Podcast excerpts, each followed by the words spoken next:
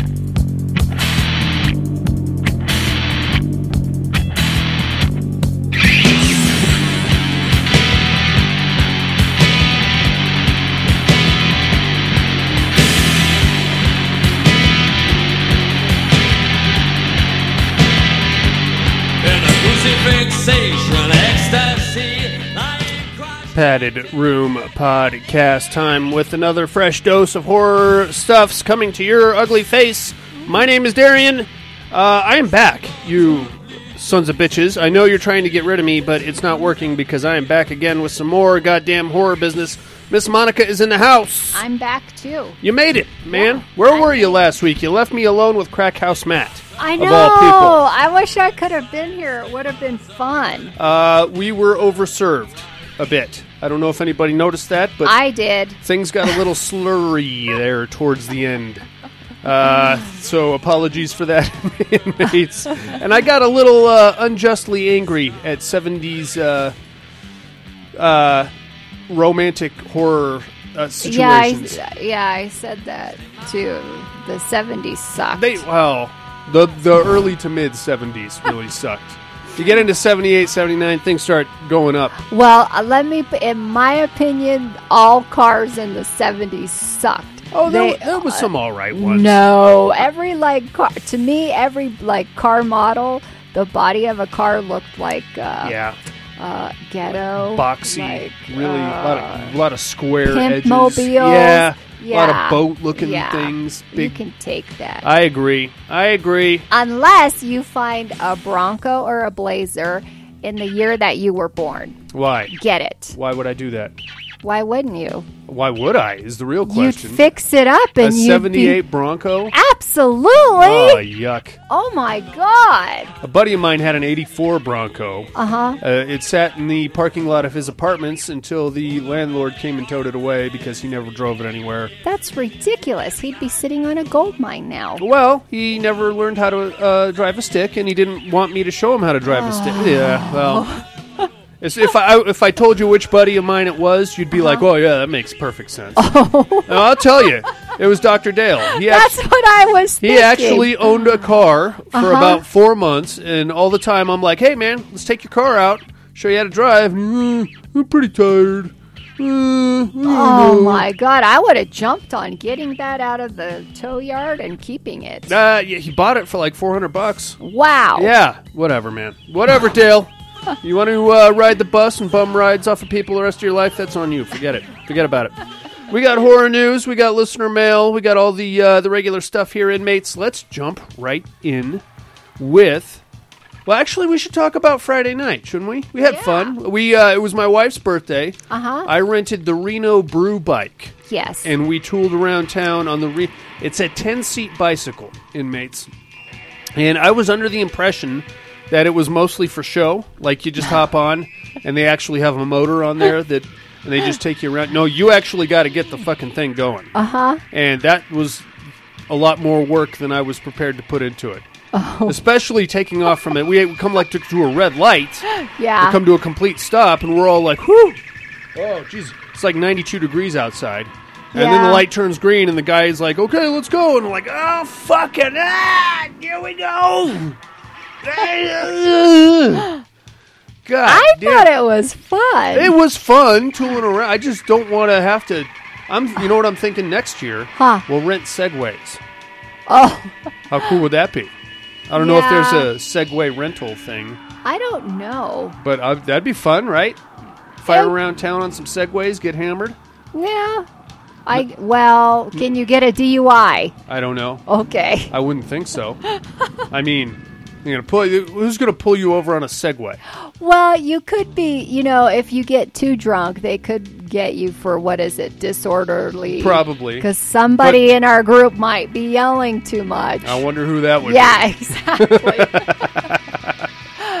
but you know, I Huh. just think that that thing, you know what it, they really need for it is What? the strap over your foot.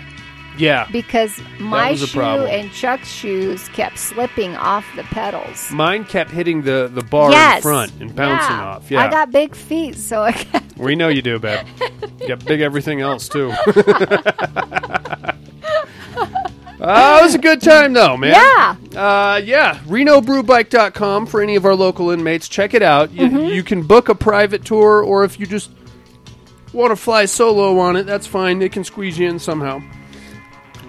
Uh, it's it was fun, but they have like a list of certain bars that they'll take you to. They all have to be within the downtown area, and really like going from the Axe Bar to Silver Peak or what was it, Sierra Tap House. It would have been faster for us just to walk around the corner than to hop on that thing, tear across Probably. four lanes of one-way traffic, and then make an illegal turn onto a one-way street. But it was fun anyway. Yeah, it was fun. I don't think I've ever been flipped off so many times in my life. Uh, that's that, that's probably wrong now that I think about it. I'm sure I have. All right, let's do a horror show here, Monica. All right. Enough about us and our goddamn bicycles. How about a little horror news, you maniac?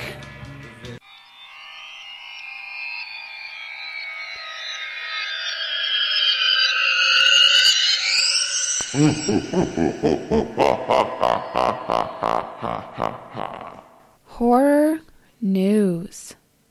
What do you got, kiddo? Well, I don't have much, but I did just learn that Netflix is going to be in charge of the new Deep Blue Sea. A third one, huh? Yeah. Last one, not very good. I was reading that they said because of the sales and the people that liked one and two. Why? Uh, one, maybe. yeah, one. Two was border- borderline remake. Oh my god. It was pretty bad, man. It was very bad. Wasn't that a sci-fi? Yes. Oh, get the fuck. yes, Out of here. it went straight to sci-fi. All right, fuck your face. but I think Netflix puts out good stuff. They do. So I have high hopes for this one. Um, I will take it as it comes and see what I think. And they have a big budget, so I That think always helps. the shark will look uh, realistic. Yeah. Mm-hmm. did you did you see the new uh, forty-seven meters down yet? Not yet. There's a Michael Myers shark. Shark. Shark. Shut up. I, called it a shark. Oh a my shark. god. Now it's not. They're calling it tenant, a Michael Myers shark, but it's some kind of an albino. So it's got like the white Michael Myers esque face. Uh-huh. Oh god. Uh, I've seen like still pictures of it. It looks like a white shark. Oh, really. So okay. there's that. Huh. All right. Anything Wow. else? No, that's all I have. Are you ready for another Matrix movie? Oh, see, I read that. Here it comes.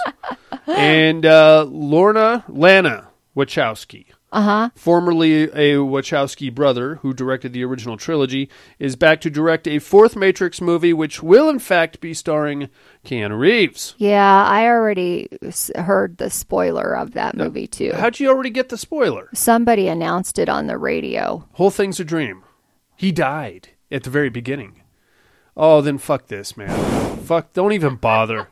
Serious? Is that what they're gonna say? He- That's what that's what the radio said. fuck that. So I Noise. was like, "Oh, Well, if this- I never seen any of them because I'm too stupid." You've never So seen any of the Matrix movies. I saw. I started watching the first one and went, "Yeah, this is over my head. no. This is over my blonde hair." Oh, come on. It's not bad. I love. First one is probably the best. Really, y- y- you're just watching it for the fight scenes, really. Oh, Which okay. by today's standards are not as good, but back then they were like, "Wow, Huh. look at all this shit." All Very right, interesting. I did read that Keanu Reeves for that movie, Mm-hmm. uh, he actually bought all of the stuntmen motorcycles. That's cool. He is a very generous guy. He is, and I think he Yeah. donated like seventy five percent of his proceeds to a Yeah. children's uh, cancer thing or something. And PETA. He's And a PETA big too? animal lover too. God damn it! Is he?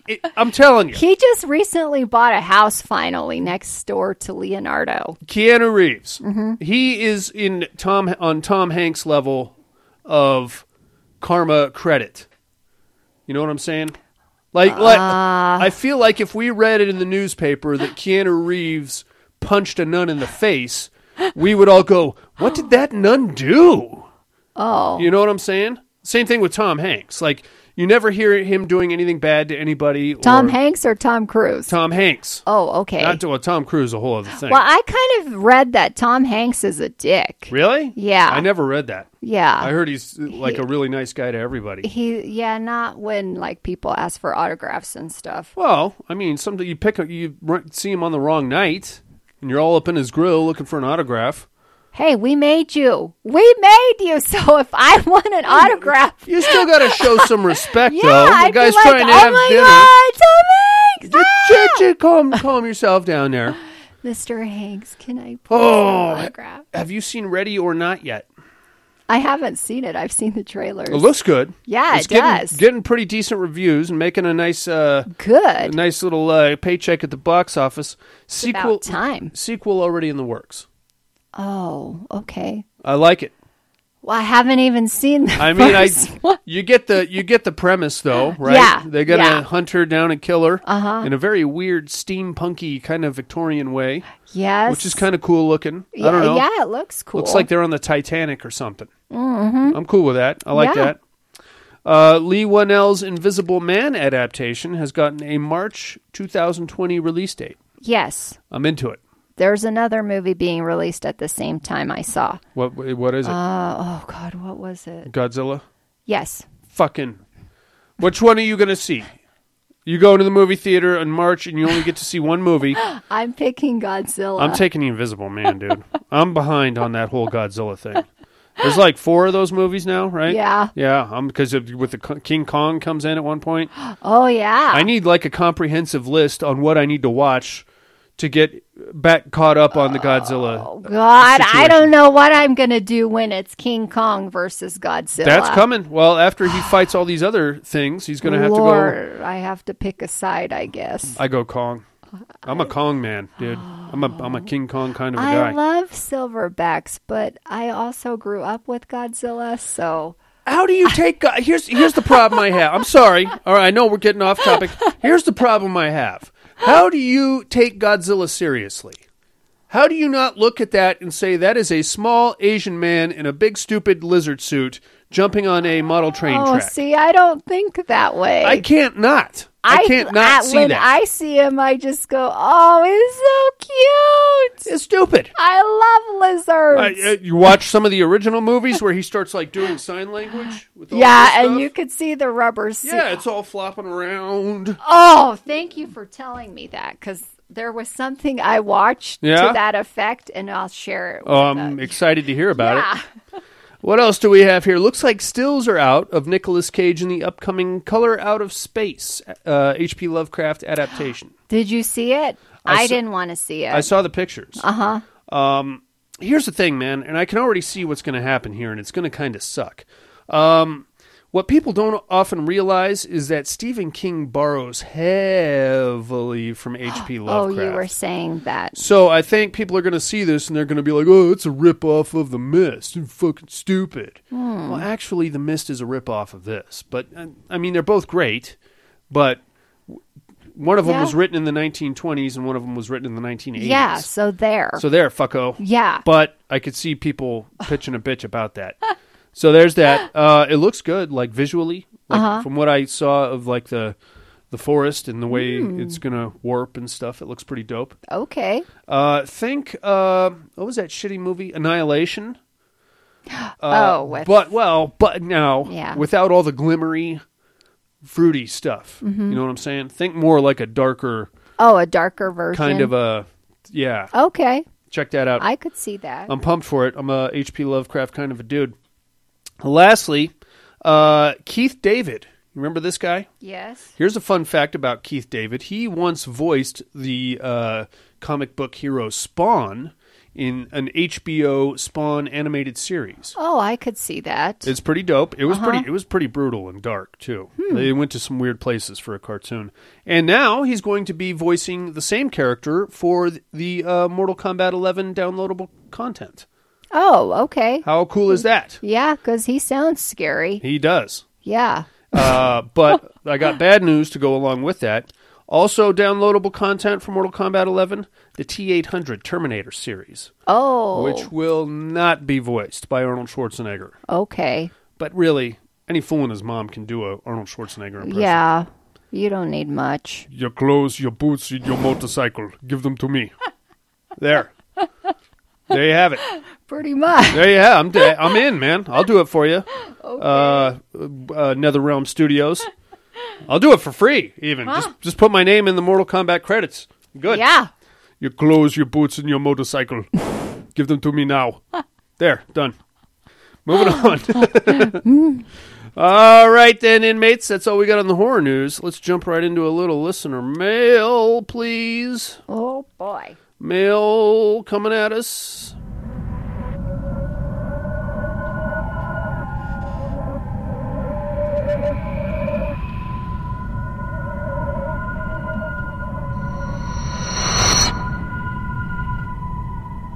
Listener mail. Oh, we got emails and voicemails, and actually, we don't have any mail.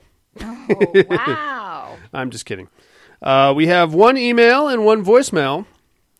Uh, let's get right down to business here in Reno, Nevada. Actually, let's let's take a look at last week's term, uh, Terradome matchups. Monica, yes. who do you think would win in a fight between Chucky and Damien Thorn? This is like a Sunday morning cartoon for horror dorks, really. Yeah. Uh, fuck. I'm to pick Chucky. That a girl. That's what I said too.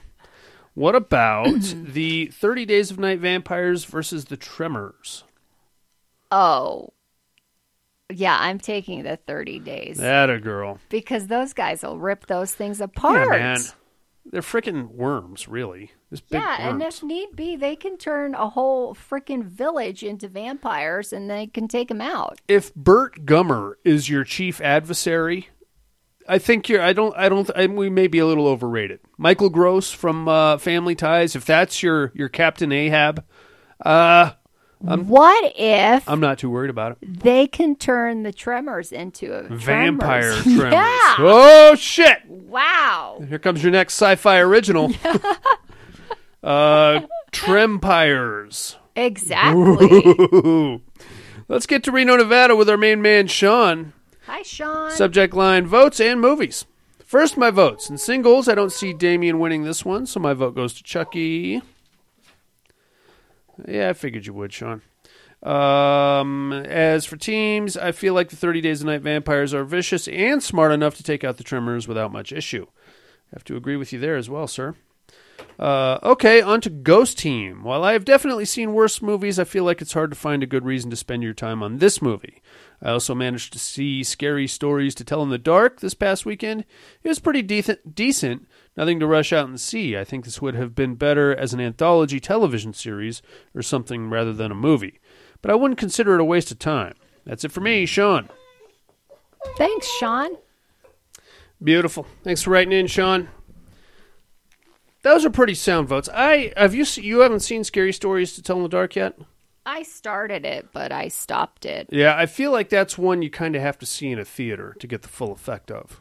Well, I think for me, it just took like too long to get to the To scary, the scary stuff. Yeah. I figured that would be too. That's what you get with Guillermo del Toro, man. Yeah. You know? It was like the other movie. Crimson Peak, No, no, no, no. The one we watched. Pan's Labyrinth. Yes. Oh, Yes. It's always with the uh, kid stuff, you know? always with the fairy tale stuff, Guillermo. It's fine. I get it. I'm into it sometimes. You just have to be in the mood for a lot of weird kid stuff. He must have a fetish for scaring kids. Um, Because I could see how kids would be like, oh, I think I'm he- not going in my room, mom. I think he's got a soft spot for like fairy tale stuff. Mm. You know, uh, Devil's Backbone. You know, You know, that's El weird. Funago. Because my dad was, even though he liked horror movies, he Yeah? always read fairy tale books. Really, Yes. that is very strange. He loved fairy tale Huh. stories. That's probably not something that he advertised. you know what I mean? Uh, let's keep that one on the back burner there. Don't want that one getting out. I'll tell you that right now. Mm, people are gonna make fun of you.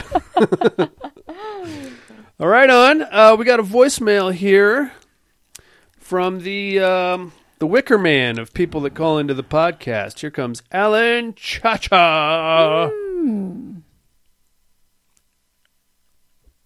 Padded room. What's up? What's up, Alan? Uh, the I don't know Tylenol. People are calling your Tylenol. show. Okay, Hope everybody's doing good. It was good to hear Crack House last week. Sure. Hope he's doing good. he's very well. Anyway, Terradome What do you think? Give me Damien and the vampires. Got it.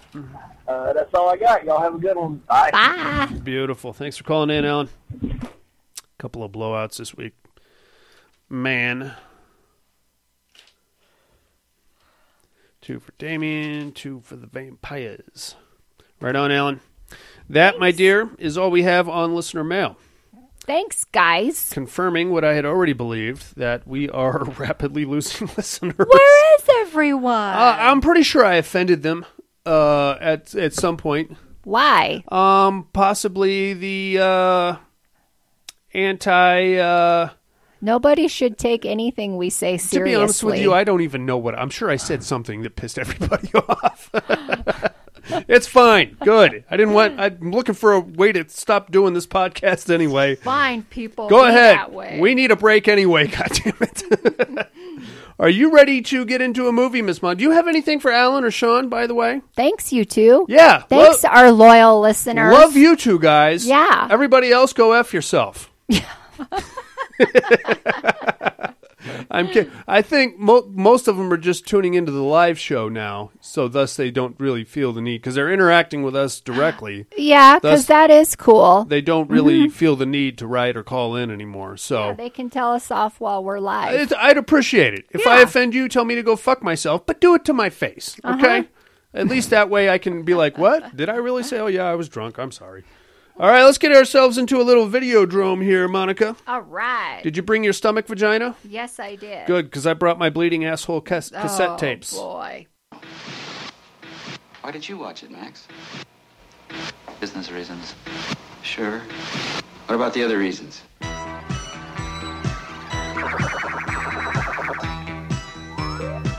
Max Renn is a victim. I woke up with a headache. He has been exposed to video Videodrome. I've been hallucinating for a while, ever since What? since I first saw video Videodrome. His brain is already receiving video images. I think that massive doses of Videodrome signal will ultimately produce and control hallucination to the point that it will change human reality. Soon, his visions will coalesce and become uncontrollable flesh. Videodrome is seducing Max Renn. Please, come to me now. Come to Nikki. And Max Renn can do nothing to stop it. What makes you think I need help? None of our test subjects has returned to normality. Television can change your mind. Videodrome will change your body. Long live the new flesh. It will shatter your reality. Videodrome, Videodrome, starring Deborah Harry and James Woods. A shocking new vision from the creator of Scanners. Coming soon to a theater near you from Universal Pictures.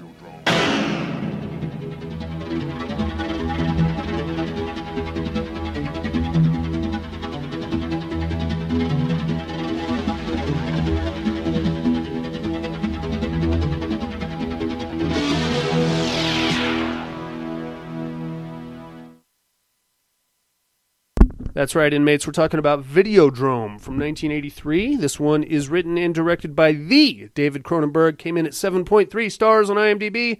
Got an R rating, and it stars the James Woods, Deborah Harry, whom you may know from Blondie, the uh, iconic 80s pop group that only had one hit song, and uh, Sonja Smits, who I have never heard of in, before in my life. Was that the old lady? That was Bianca. Oh, okay. Bianca O'Blivion for all you Videodrome heads out there. Um, I'd like to think that she's somehow related to Jimmy Smits Oh, from Dexter. Okay. I don't know. I don't know that that's an actual thing. I didn't bother to do any research on this. Sons of Anarchy. And that one too. And uh, various. That that's a guy that doesn't age. You notice that he's been doing movies since I was a kid. Because you know why? What I just said. What? He's always remained like uh, like not a heavy or skinny actor. He's got some stocky. some heft to him. So stocky people never age. I. like me. You're not stocky. Well, I'm. You know. You are not. She's not stocky. I never. My weight never changes. And your microphone is not on, by the way. Uh, for those of you tuning into the podcast, Monica is here. Uh, I've just opted to uh, ignore her completely. Buddy's not here, Troy. as you Sorry, can Troy. see. Mm-hmm. Nobody. Um, I don't know. I don't know why he says he's at work, but uh, he may be cheating on us with another podcast. I Mm. can't confirm or deny that at this point. But I will be parked in his driveway later on tonight. Back to Videodrome, you crazies. Yes. Hey, Scarlett's in the house. What's Hi, up, Scarlett? Scarlett. We're talking about Videodrome from 1983. So this is a very strange. I want to. I want to say this movie is set in the future, circa 1983, but it's really not because Oh. We're stuck with 1983 technology, and there's no kind of.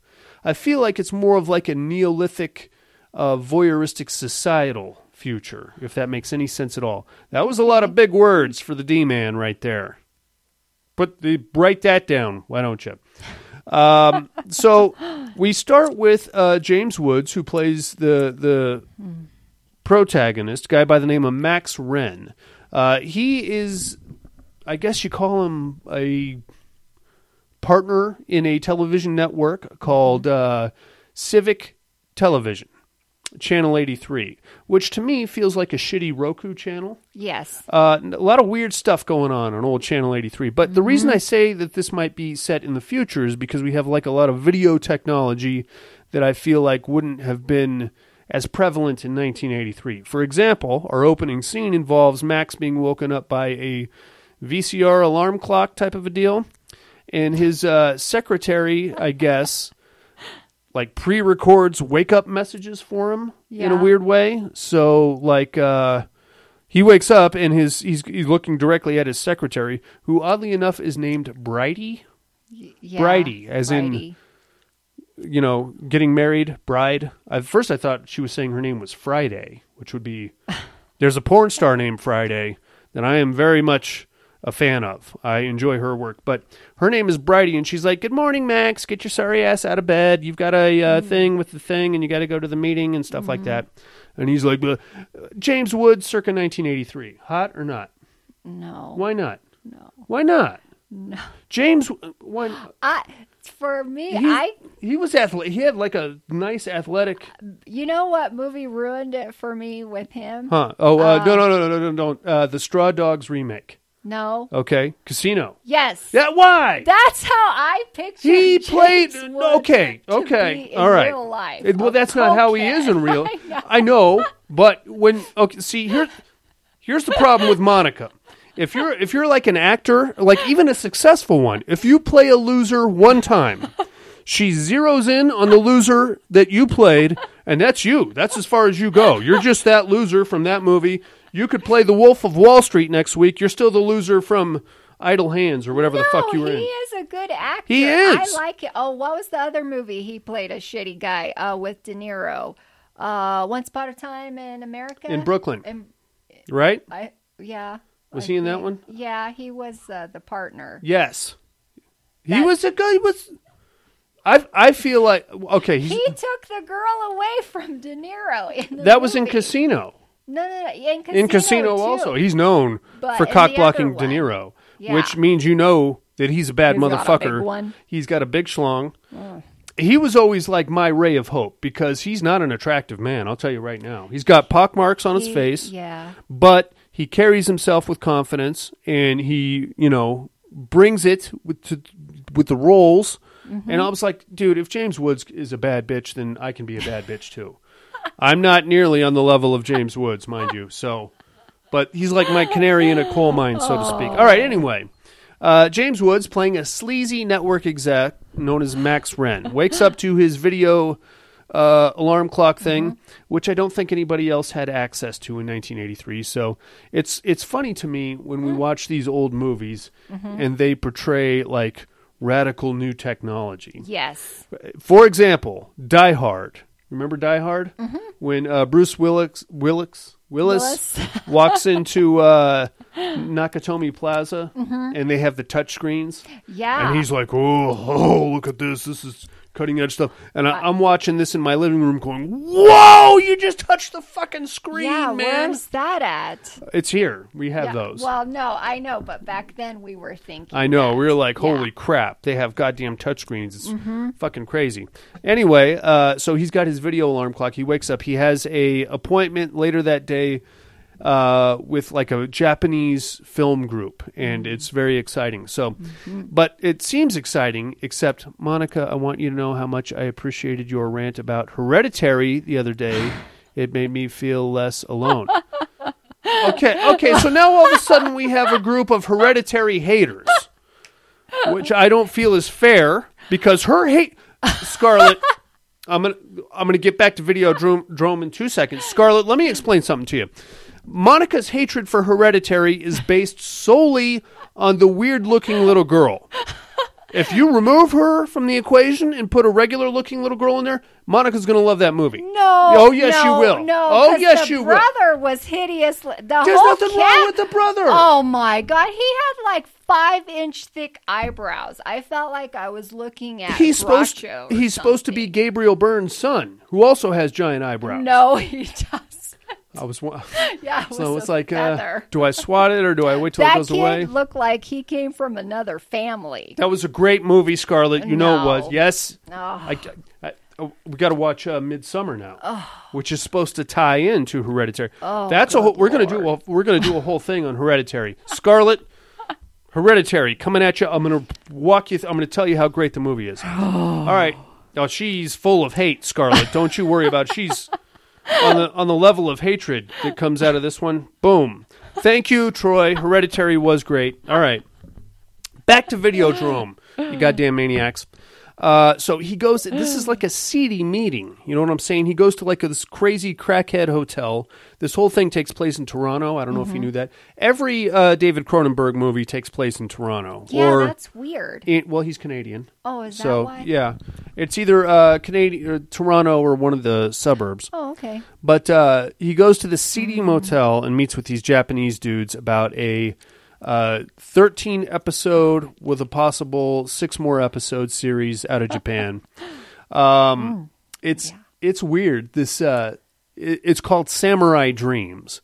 And they're about, oh, let me play it for you. You're going to love it. He's like, ah, ah, let me just watch the last episode. That's the only one that matters. So they pop the last episode in, and basically all we get to see is a geisha, geisha, whatever you call that, uh, breaking out a dildo that is disguised as an action figure and, you know, going to town on said dildo. And it's very uh, soft. It's very um, there's like a lot of jazz flute in the back, pan flute. I don't know what the fuck that is, but it's very it's very. Uh, I mean, I could beat off to it. I'm going to choose not to because it's very. Uh, I feel like uh, like young ladies would want to pleasure themselves to this. Oh, it ties in. I'll buy the Blu-ray. Light that bitch on fire. Oh, come on, Scarlett. It's not that bad. Jesus. Yeah. All right. Back to Videodrome, you hereditary haters. Haters of fine cinema, Scarlett and M- Monica. Um, so he's like, okay, great, we'll do it. So he takes the 13 episode series back to his ex- fellow execs at Civic TV and they watch it and they're like, "Th- th- this is what I miss about the 80s the sleazy executives. All right? You always had him like lounging around a boardroom, chain smoking. There was always like a thick cloud of cigarette smoke going on, and um, that's how you knew they were sleazy. And they're talking, "Oh, that chick's got a nice ass. Oh, you got a, the, the, the tits on that one." And as Max is walking into the uh, the Civic TV studios, he's like slapping asses. And uh, he meets his secretary, and she's chain smoking, and she's like, "Hey, uh, the model's here. She's got a great set of tits. You should look at her and stuff like this, which is very sleazy. So that's great. I miss that. We don't see that anymore. Yeah, I know. I'd be okay with that. I know, but with you know today's audience, they'd be like, "I'm offended." I know, right? He touched her inappropriately without her Oh my consent. Yeah, you can smack my butt, but not my boob. Like, don't grab my boob. That's too much. You hear that? That's You hear that, buddy? I know you're watching. Don't do it. All right. So anyway, uh, they kind of give it a once over, and they're like, "Well, it's kind of boring, but you know, if we need content, we'll put it on." Mm-hmm. So now we're going to cut to later that day. hi, Matt. Hey, Matt's in the house. Crack House Matt is in the house. Yeah. So cut to later that day. Max actually has a um, a TV spot that he's doing. He's going to do like a daytime talk show with a couple other guests, and the host is going to interview him about the sleazier, more violent, disgusting content that is coming out of Channel 83. So he goes to this. He he meets his co-panelers, co-guests, whatever you call them. Um, one of them is a radio show uh, host named Nikki Brand, played by Deborah Harry. Never found her that attractive, to be honest with you. Oh, I didn't. I never did, but in this movie, I thought she looked great with the red hair. You think so? I don't think it was red. I thought it was more of a brownish it kind of a like thing. a Was it red? reddish, Like a yeah. Mm-hmm. tint t- kind of a thing? Never found her that attractive. Um, found her even less attractive in this movie. Oh, and I'm going to get to I'm to get to that in two seconds. Uh, so that's one of his co-hosts, is radio show host Nikki Brand. The other one is a uh, television somebody like um, what do you call that? Like uh, doing a remote into the show, i.e., they're appe- appearing via television like Skype. like ki- yeah, kind of like a Skype thing, skyping into the show via um, television network interlay kind of a thing. I don't I don't even know what you call that anymore. Uh, got Professor Brian O'Blivion. That obviously is not his real name, of course. So those are the three guests.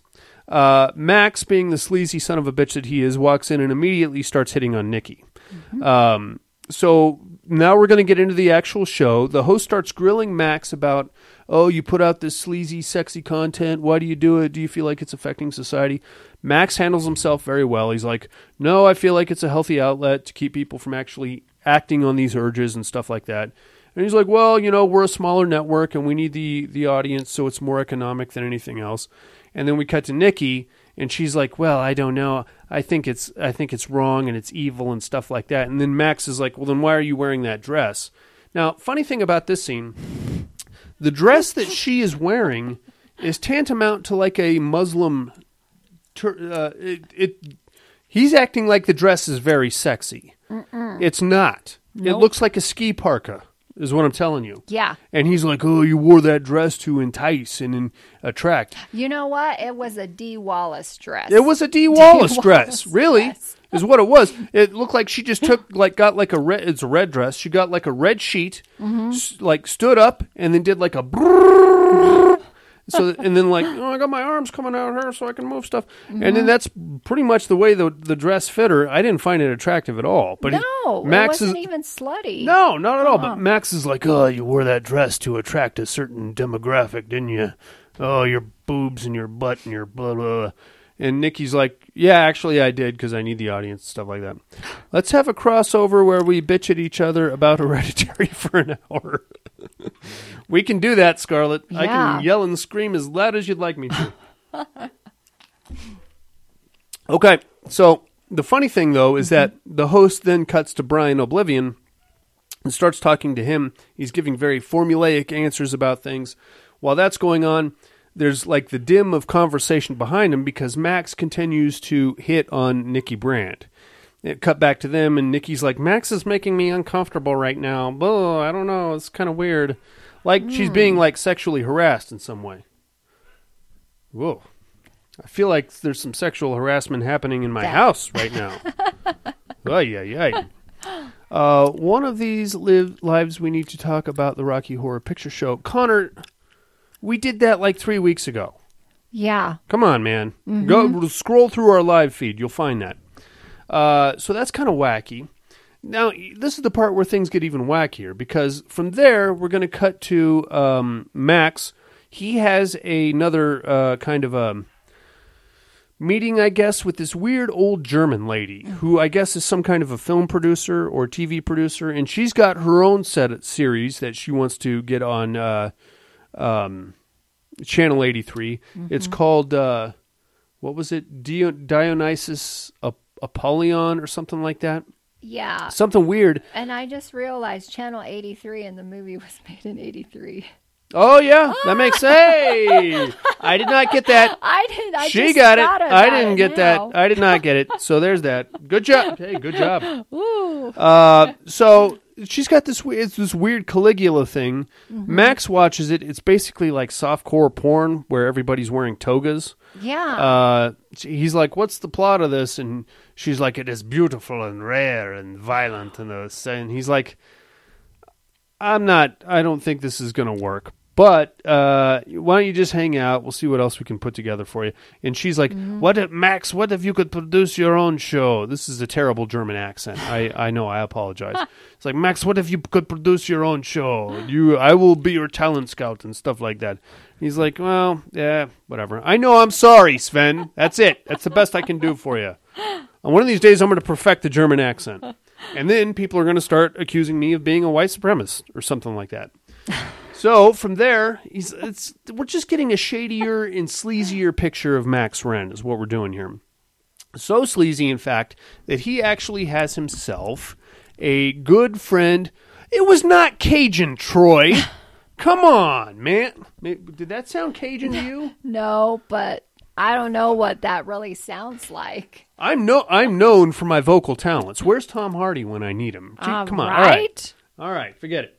Uh, so from there we go to uh, we find out that Max actually has this weird video pirate friend, sleazy type of a dude. And he operates out of like this weird workshop with a lot of tools on the background.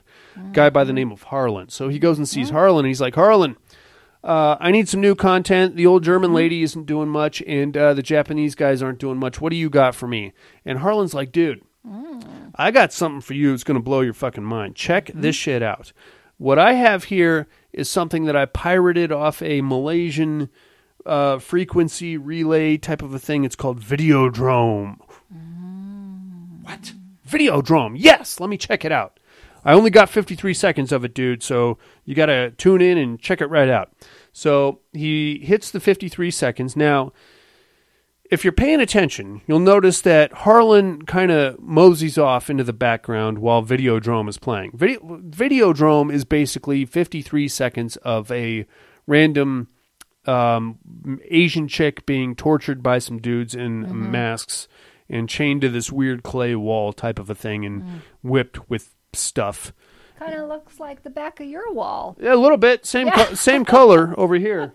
I'm I hate this. I'm gonna I'm gonna paint over this. I hate it. I liked it when I put it up. Now I hate it. It's sorry. Anyway, um, so that's it. 53 seconds of that, and Max is like, "Whoa, that just blew my mind, man." There's no plot. There's no. Uh, he's assuming that these are actors and that they're you know just doing whatever. Uh, he's like, that was great. You couldn't tell that they were acting. She really sold it. And these guys in the mask are great. And this weird clay wall, there's like scratch marks on the clay and like where people have punched it and stuff. He's like, this blew my mind. Whoa, I got to get more of this. This is exactly what we're looking for.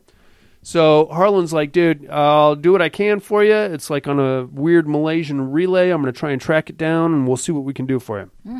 Okay. Now we're, j- I, I guess we're going to skip ahead a little bit because things get kind of weird. Basically, Nikki Brand is doing her radio show in full jazzercise regalia, which makes me think that she is actually doing like the the Susan um, Su- Suzanne Somers what was that called? the Thigh Master while she's doing the, the radio show. We don't actually get to see that part of the, the show. I would love to see that, but we don't. Um, And Max just kind of shows up at her radio show and he's like, That's what he does, pretty And then much. she got like a dirty look on. Yeah, she's face, she's like "What are you doing here?" cut to his apartment four, Yeah. 14 minutes later, which was odd. which was very odd. Yeah, little bit of a little bit of a jump here. I don't know what happened, but apparently all you have to do to get in bed with Deborah Harry is which is creepy. That's a little creepy. But that's exactly what he did. He does that and then cut to his apartment. She's now at his apartment and uh for first line first line of dialogue Oh yeah. from the apartment from Nikki Brand at his apartment. You got any porno? That sounded like me. It puts me in the mood. Where do I find a girl like that? Walks right in, starts going through my DVD collection. Uh, Anal Busters 12. Yeah, that's one of my favorites. Do you have that one? hold on, hold on. I'm gonna get Monica on the phone. I know she, I know she, I know she has it. If I don't, if she hasn't already given it to me, she's holding on to it. I'll get it for you. I could watch hit chicks doing the thigh master for longer Hot than I'd chicks. hot chicks than I'd care to admit. I agree, Matt. So that's kind of wacky, and we get right into f- fucking Freaksville here. Um, he's like, uh, "Oh, does that get you in the mood? Does it?" And then she just starts going through his video cassette collection, which I believe was more Betamax than anything, because it was those little, Yeah. those little tiny cassettes. And uh, she pulls out one, and she's like, "What's this?" And he's like, "Oh, that's Videodrome. Check it out." So I guess at some point between he- there and here, um, Harlan has been like burning or scrubbing or whatever you do, putting Videodrome on cassette tapes for Max to watch. So he's like, "Oh, it's Videodrome. I don't know if you're ready for that." And she's like, "Uh, yeah, go ahead, put it on there." Please. He's like, "It's kind of like uh, you know, it's kind of torture porny kind of a way." So they put it on, and Nikki's getting all hot and bothered. She's like, "Ugh." First thing she says, "Take out your pocket knife and cut me right here a little bit." Max is like, "Oh, uh, is that that? That's what we're doing? We're going right to okay, all right."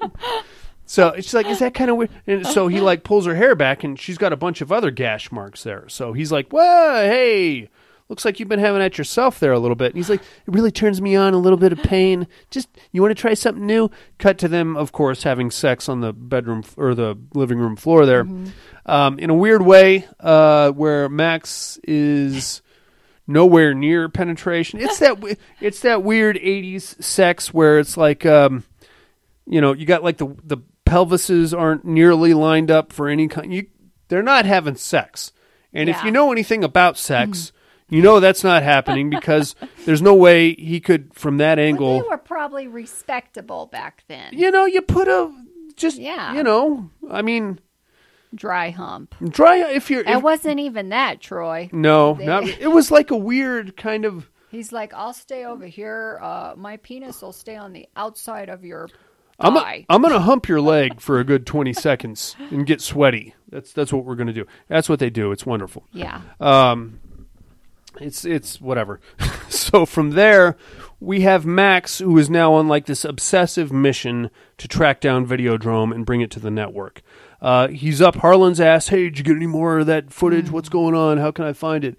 Uh, Harlan actually tracks down the weird Malaysian pirate signal to Pittsburgh. Somehow they bounced it off a relay or some crap. I don't know, but it's actually coming from Pittsburgh. So Max tells Nikki, "Oh, it's actually in Pittsburgh. That's great." He's, oh, okay, great, Pittsburgh. So uh, a few nights later, Nikki's over at Max's house, and they have sex again in a very strange way. And then Nikki's like, "Hey, I'm going to go out of town for a little bit. I got a off-duty assignment, and I'm going to Pittsburgh." And Max is like, "Oh, I'm a Videodrome, huh?" And she's like, "Yeah, I actually have an audition for Videodrome." And he's like, "Oh, cool. Hey, wait a minute. Those guys are weird. You better stay away from them." Okay, here's one of the problems I have with this movie. Okay. So Max is feverishly trying to track down the origins of Videodrome. Mm-hmm. Nikki, all by herself and without telling Max anything, somehow landed an audition with Videodrome. Instead of Max being like, "Whoa, you can okay, put me in touch with those guys," instead he just jumps on her and he's like, "Don't go anywhere near them. They're crazy. They're all fucking nuts. They're gonna kill you and choke you and stuff." Yeah. Uh, Well, if you want to get a hold of the Videodrome guys and she somehow got an audition, Go with her. you should either A, go with her, or B, get the contact info so then you can put it on the network well, or I whatever you think want to that's what she was hoping for that he was going to say, but Well, he this kind is- of was like, Of course, this is sleazy James Woods, so he's like, well, sorry, babe. Hmm, you're on your own. Blah, blah, blah. I'm too busy smoking cigarettes and slapping the ass of secretaries. So, as is fine. The pelvic switch, you're exactly right, Troy. He's pumping it. You know what I'm talking about, Sven? Where, like, the. If you watch softcore porn, you'll notice that there's actually no possible way for penetration to occur because they're like my dick's up here and your vag is down there, so we're gonna kind of. I mean, if you're 12 years old and you're not familiar with the actual schematics of sex, you might be able to beat off to it. it enough about that. So uh, Nikki disappears for a couple weeks, and Max is in the meantime now starting to hallucinate.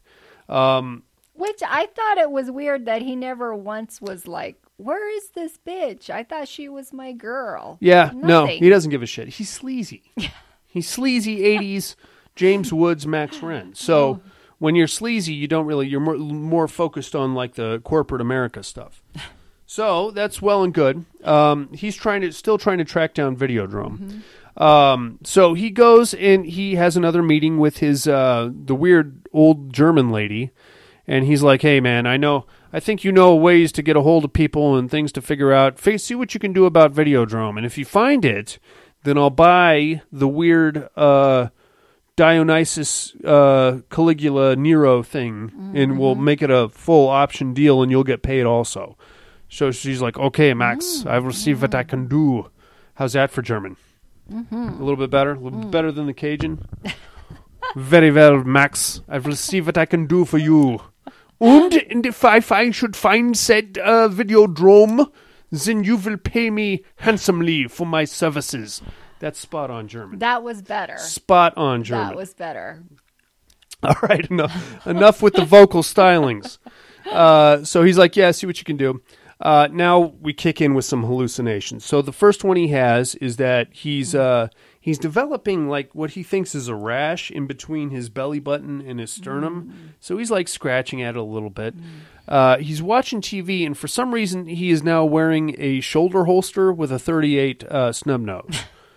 Not sure exactly why or where that came into play, but that's what he's doing. I get it. Some guys just want to have a gun around from time to time to ha- just to have one. And he's scratching the uh, the rash area there with the gun. All of a sudden, he looks down. He's got a full on uh, vagina. I guess for lack for lack of a better term, he's got like a he's got like an opening going from his belly button to his sternum, and it's I mean, it doesn't have like a clitoris type of a thing, but I- I'm not going to say I would have sex with James Wood's stomach vagina, but don't hey, don't look at me like don't no, judge me. I was th- I was like I would have been jumping out of my chair going, "What the fuck?" you want to have that looked at as soon as possible. Exactly. He's like, what does he do instead?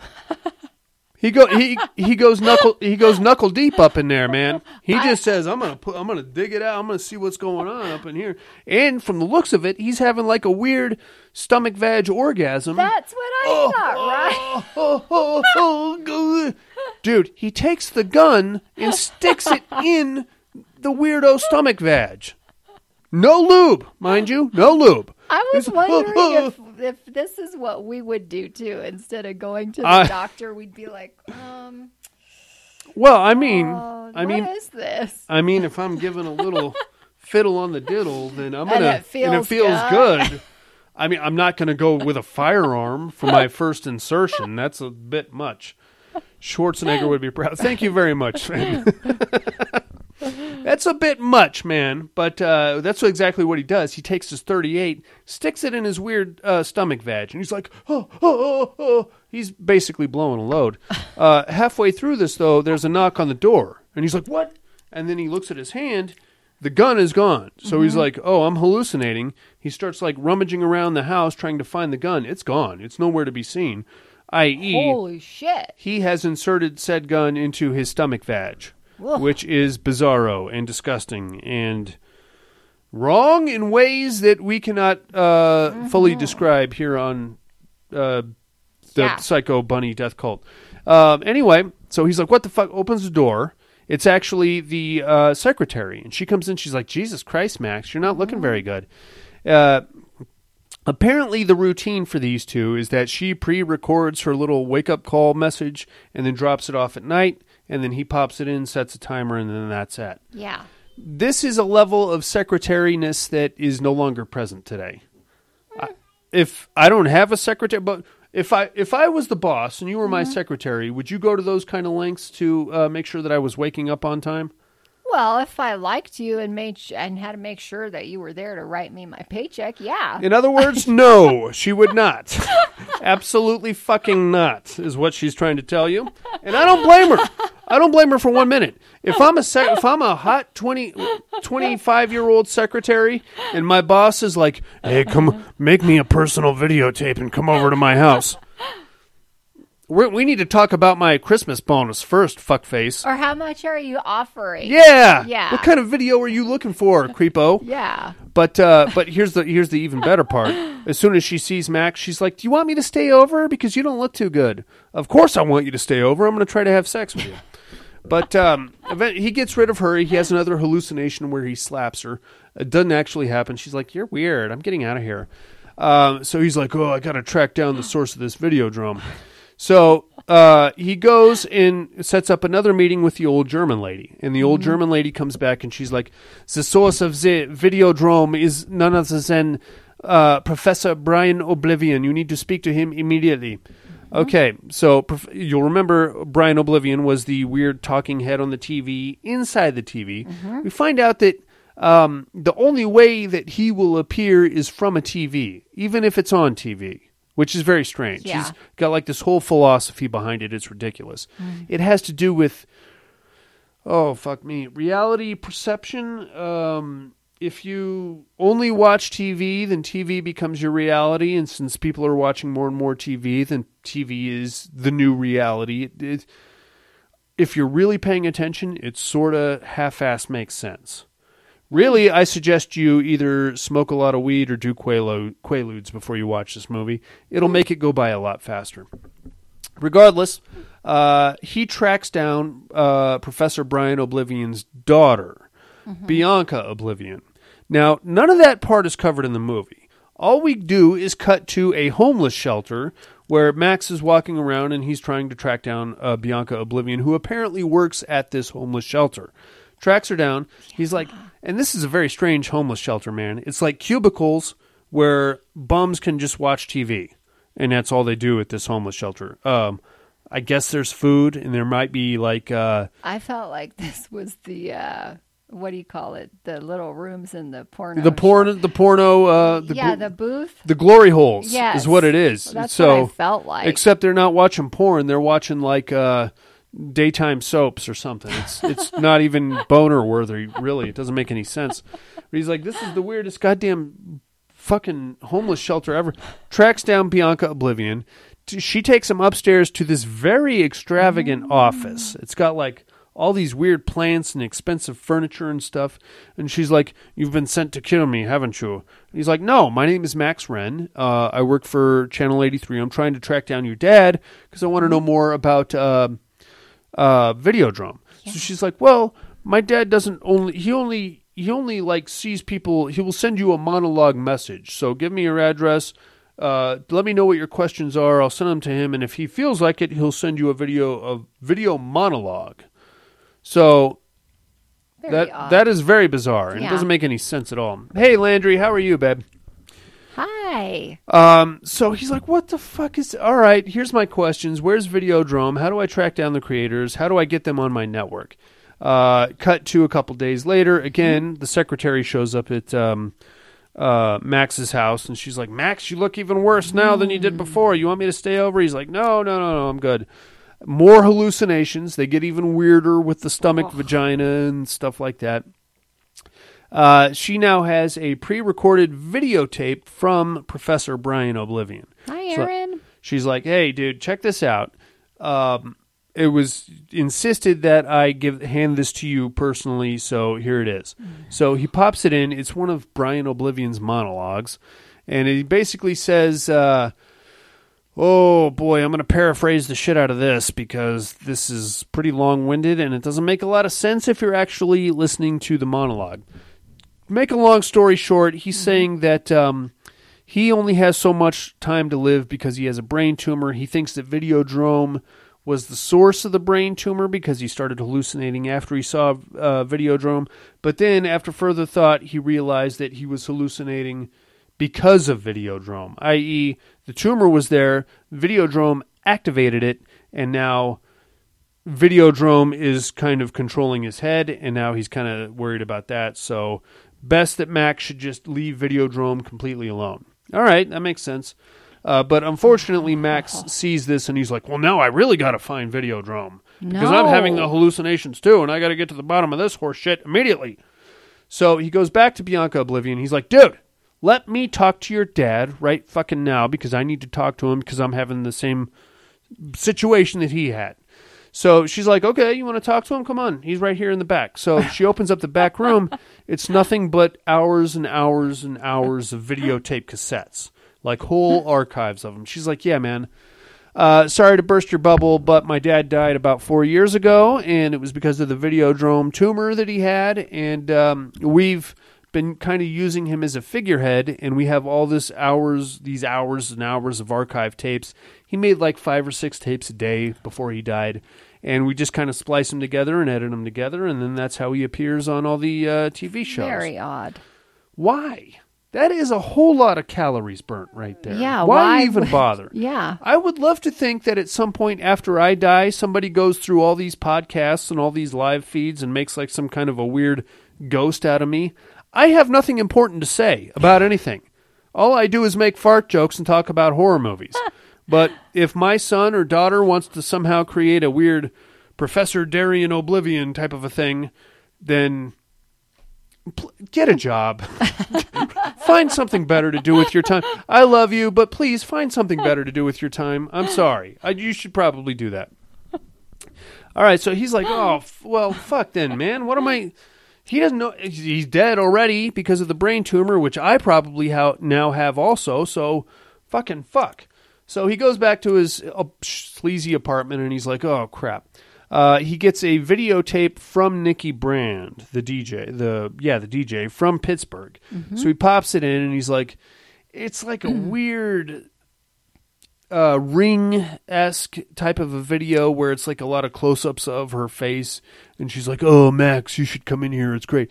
And then the the TV screen starts like morphing and like uh, Debbie Harry's lips are like coming out at him, and he's like trying to stick his head in her mouth. It's kind of weird, and she's like, uh, and he's like, "Oh." oh, oh." It's very pornographic. It's fucking bizarro. Um, he's like, oh god, and then of course he wakes up in his bed and he's got the stomach vagina, so he of course starts like fingering the stomach vagina. He's probably wanting to get the gun out of him because that's gro- you don't want that type of a thing in you. Uh, while that's happening, though, um, another like videotape thing pops up. There's a lot of like weird, um, like random TV video messages. hey, Robert Robert's in the house. I love Videodrome. it. Robert, can you explain it to us? Because I'm doing a shit job of it, sir. So maybe you have some insight. Uh, we get another video message from a guy named uh, Barry Convex. And Barry pops up on his screen. He's like, Max, like to talk to you about Videodrome. My car's outside waiting for you. Come on down. So Max goes out there, and there's a limo sitting outside of his apartment building. Hops in the limo. There's another video message from Barry uh, in the in the the limo TV thing, and Barry's like, "Max, we're the producers of Videodrome. We operate under the uh, the disguise of what was it? Spectacular Optical. We make missile guidance systems and cheap eyeglasses. So." Uh, where my car's going to bring you to me, and we're to I'm going to tell you all about Videodrome. So Max is like, "Oh Jesus Christ, thank thank God for that because I can't handle this anymore." Takes him to like a weird optometrist in the middle of the night, mind you, in downtown Toronto. Goes in there, and here comes Barry Convex. He's like this old white guy in a business suit, and he's like, "Max, I know you've been hallucinating. I'm going to put this bizarro helmet on your face, and we're going to record your hallucinations for further study." So Max is like, yeah, okay, and then you can take this shit out of me and make it so I don't do this anymore. He's like, absolutely. So he puts this ridiculous helmet on him. Looks like some sign, kind of a saw contraption. It starts like pulsating and stuff. And uh, Max has a hallucination, which is recorded. It's basically uh, him and Nikki having sex in the weird video videodrome clay um, chamber thing, which is wonderful. And then Max wakes up back in his bedroom again, and he's like, "Oh!"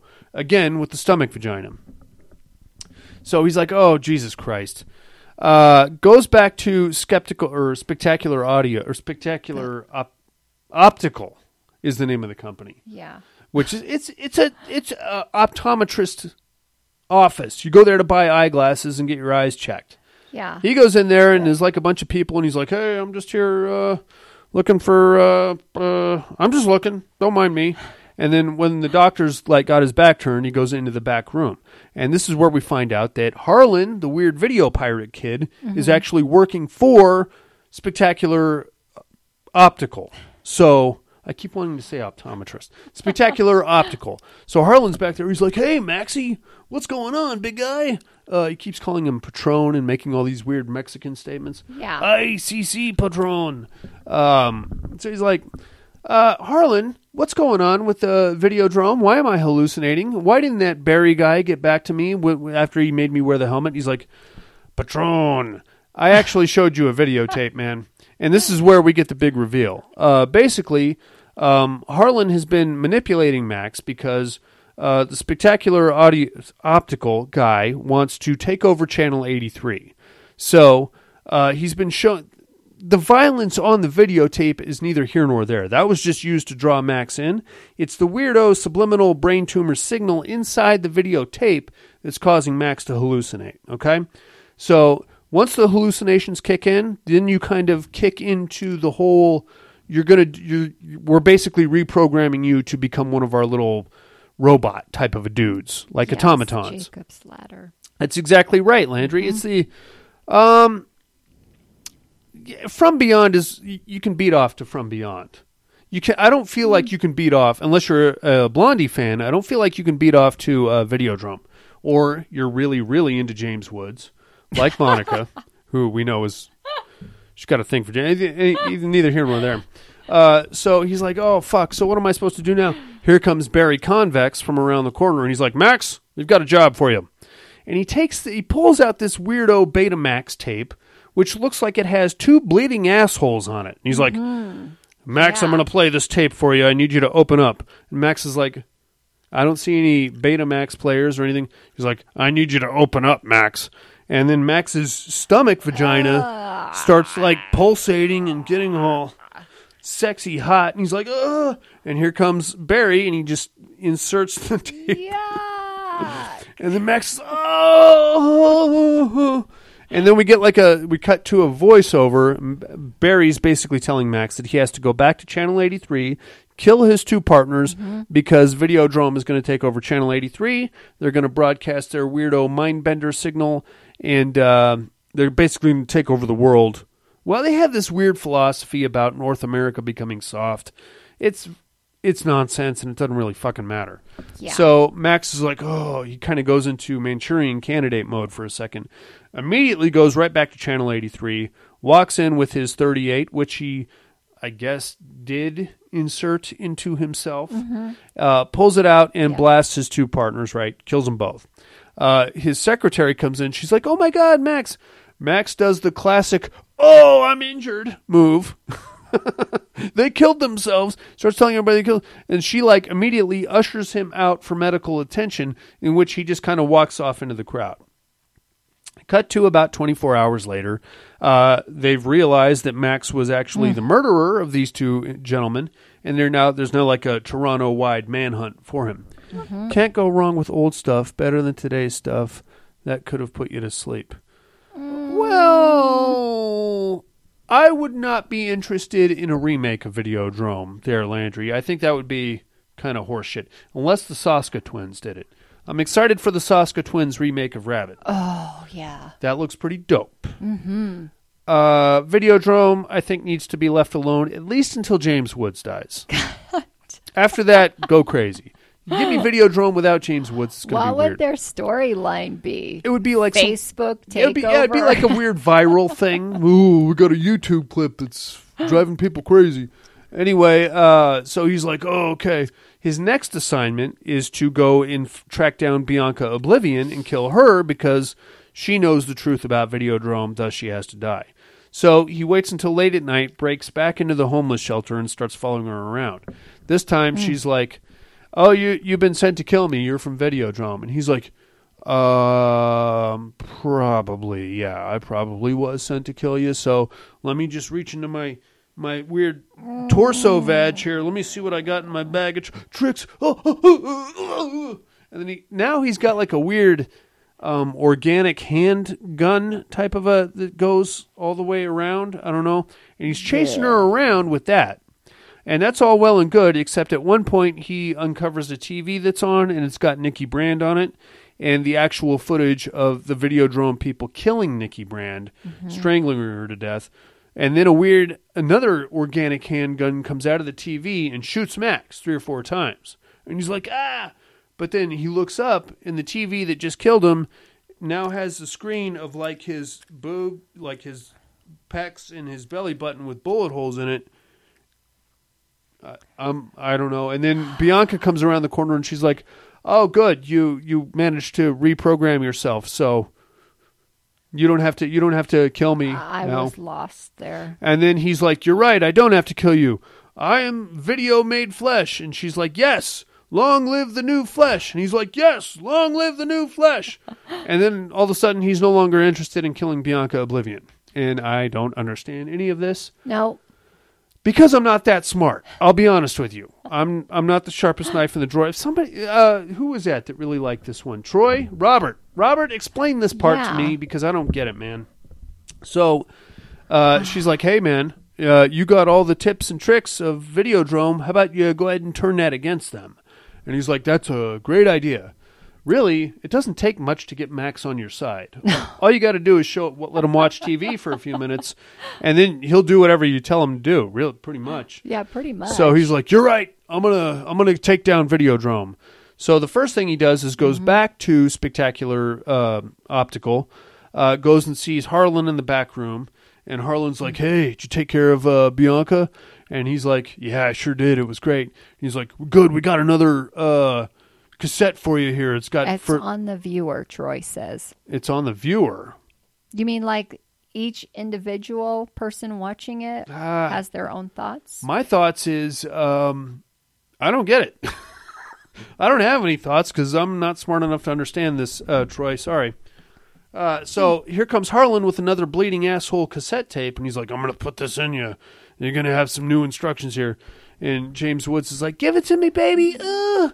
So he puts it in, but then he, unfortunately, Harlan makes the mistake of going like elbow deep into James Woods. Yeah. And uh, James Woods is like, ah, I got you now, you fucker. And Harlan's like, ah! Now, when Harlan pulls his arm out, his arm is gone, of course, Uh-huh. but it's replaced with what I'm going to call a can of Coke. It, it- like on a weird spindle. Like yeah, a weird. Aaron, it's dumb. I don't get Aaron. I just don't get it, man. I don't get. I'm, I'm not. I'm, people love this movie. I love the special effects. Uh, the story, uh, little little wacky. He comes out with a can of Coke. Um, his arm is gone, but it's replaced with like a like a bone and then a can of Coke on it. And he's like, it's all bloody. It looks like it's made out of muscle. He's like, oh shit. So he's like backpedaling, and everybody's like, "Whoa, get away from him! He's got a can of Coke on his arm." And then he walks like all the way back up against the wall, and then blows. He blows up and blows a hole in the wall, also. And Max is like, and then he just goes walking right through the hole in the wall. Strange frequencies from satellite turning their flesh to items. Okay, well, if you say so, Troy. I'm not. I'm not following you one bit. So, um, I cheer when the credit.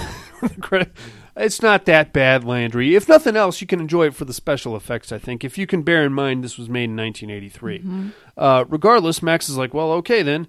Now, now we're going to cut to a. Um, what I'm going to call an optometrist convention with an awful lot of theatrics involved. Yeah. Um, it's it's Barry Convex from uh, Spectacular uh, Optical, and he's rolling out his new Italian line of uh, eye eyeglasses, and he's got a whole medieval thing going on with uh, dancers and stuff going on, and Max just moseys right in, and there's like a whole theatrical. I never thought optometrists put this much effort in it, you know, song this and dance. was supposed to be the takeover. The takeover of what?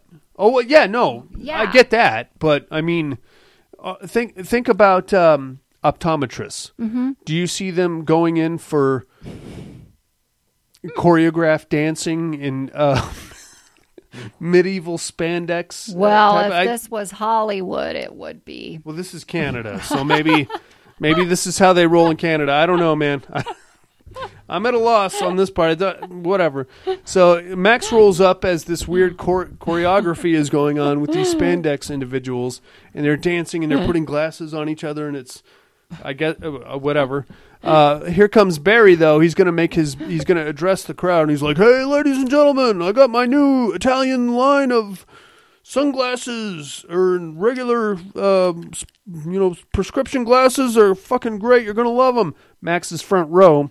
He's got his gun in his stomach vagina. Uh, he pulls it out. It's now like a full arm, disgusting blob of gun and hand mesh thing. Pulls it out and he's like, "Ah, gotcha, you fucker!" And then he chases Barry around the stage for a few minutes. Eventually, find pops him, blasts him like three or four times. At which point Barry explodes into like weird tumors and organisms and stuff. And then Max grabs the microphone and he's like, "Long live the new flesh!" And then he takes off running. And uh, the crowd, of course, is freaking out. And then we cut to Max, who has m- made his way to what I assume is an abandoned uh, tugboat. Or it's like a it's like a ship, of I believe, or some kind of an industrial If it's real. I don't know. He just goes in there and there's like a, uh, like a dirty old mattress, and he's like, "Oh, I got my gun, and uh, everybody's looking for me because I killed some people, but you know I'm free of Videodrome and all that, so I'm pretty good. Pretty, I'm in pretty good shape over here. Yeah, I you think. are. Except I'm homeless and I'm being hunted by all of Canada. Other than that, I'm doing all right. And of course, there's a TV in this abandoned ship, or whatever the Right. fuck it is the TV comes on and it's Nikki Brand. She pops up with like a full on headshot. She's like, "Hey Maxie, you did it, baby. Oh, come in here." And then of course the TV starts to like like come at like the screen is coming at him and he's like uh, and Max is like, "Oh, yeah," like puts his face up and then that's pretty much the end of your movie. And there you have it. Uh inmates and I thought he shot himself. Oh well, yeah, of course. After he gets, he eventually. Yeah. Well, it's weird because like the image on the he goes into the TV, so he's like watching himself, and then he puts the old, the weird organic hand mm, flesh gun to his head, and then he pulls the trigger on the TV. But we don't. I don't think we actually saw him do that. The real him. I don't know, man. I don't fucking know. I think he couldn't take it anymore and But you, himself. that's probably the best thing to do Yeah. at this point because you are completely you've killed uh, several people. You are hallucinating at a feverish rate. Yeah. You've got a weirdo flesh handgun thing going on. You should just probably put it in your mouth. I think is the best thing for you at this point yeah. Because that is a whole lot of wacky, and I don't know what the fuck is going on. So there's that. Videodrome, 1983. A lot of people love this movie. I love the special effects for 1983. I love me some mm-hmm. James James Woods. Love me some David Cronenberg. However, I feel like in the David Cronenberg menu and catalog, mm-hmm. this one might be a little over. There are much better David Cronenberg movies out there. Check out Shivers. Shivers one of my favorites. Um, what else you got? The Fly remake, beautiful film. Jeff Goldblum for Christ's sakes. Um, what else? This kind of like for Rabid. me is like uh, in the mouth of madness. Yeah, yeah. I can't follow it. The mouth in the mouth of madness though makes sense if you stay with the main character. If you stay with this main character, I feel like you need some Q-tips or something. I don't, I don't know. I don't know how Q-tips come into play, but I feel like you should have them handy while you're watching this movie. I don't get it, man. Not a, it's not a bad show. Sven, what do you think? This is the great thing about it. It's pointless. I love in the mouth, Matt. Matt, we know you love in the mouth madness. Uh, See, Okay. Matt, I don't get that movie. I've watched it a hundred times. in the Mouth of Madness. Yeah. I've watched it several times. I love it. I watch it and I sit there and I go, I just don't. I you've lost me. It's uh, it's a little hard to follow. Not as hard to follow as this one though. Sven, I think you might be onto something. I think there may be a certain audience that is into gonzo horror, i.e., movies that are b- almost plot non-existent, but are filled with great scenes and great special effects and great, you know.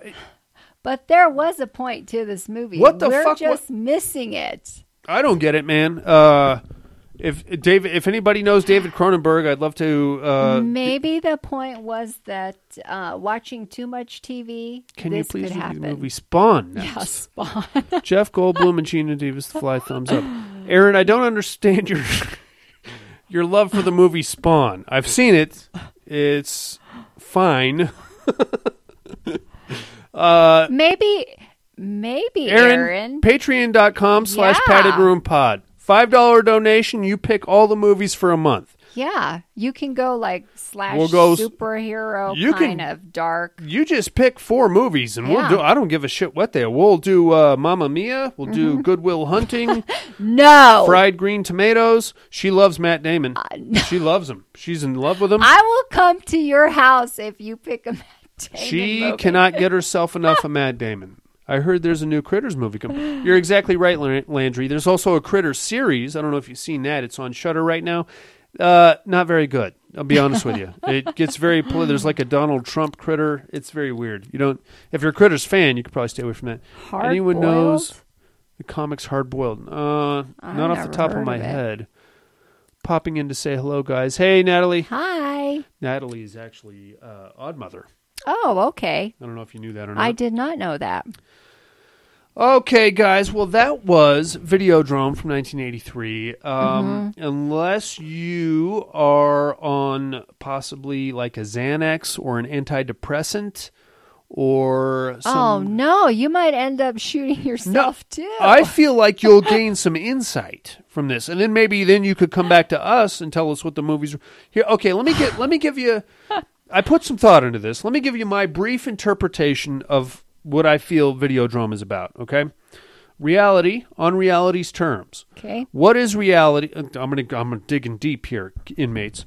Reality, for the sake of reality, is what we perceive with our five senses, right? Mm-hmm. Now, if we spend more time watching TV than we do in our own reality, by default, TV becomes our reality. Thus, we get to choose our reality. I.e., if I were to just watch the Critters franchise over and over and over and over and over and over and over again, eventually my family, my kids, my friends, all that shit is going to fade away.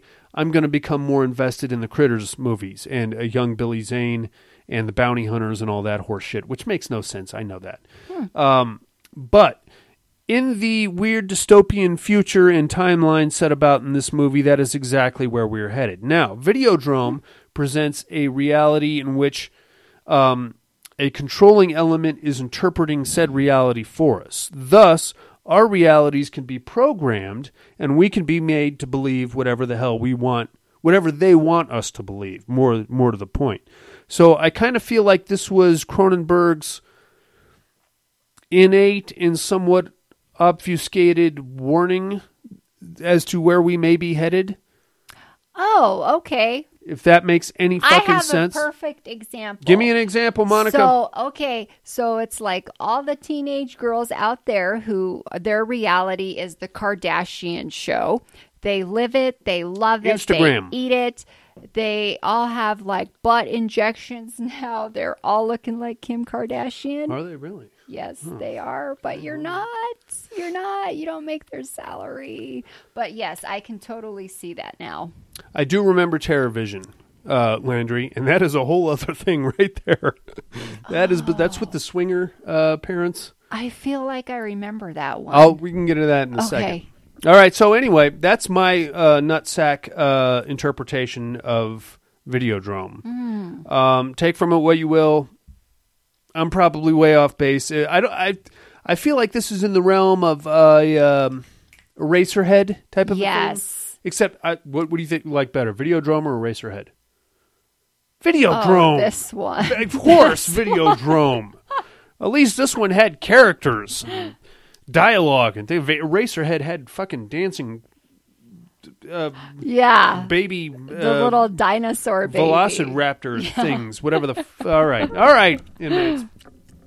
We are going to take a little break. We'll come back with some other stuff. Yeah, Ever seen Jason X? of course we've seen Jason X. G'day, mate. Welcome to Australia, home of baby eating dingoes, 100 different animals ready to kill ya, Mick Taylor, Mick Dundee, and 20 other guys called Mick. Oh, and the dumbest bloke on planet Earth. I'm Ben, and I'm here to learn about horror films.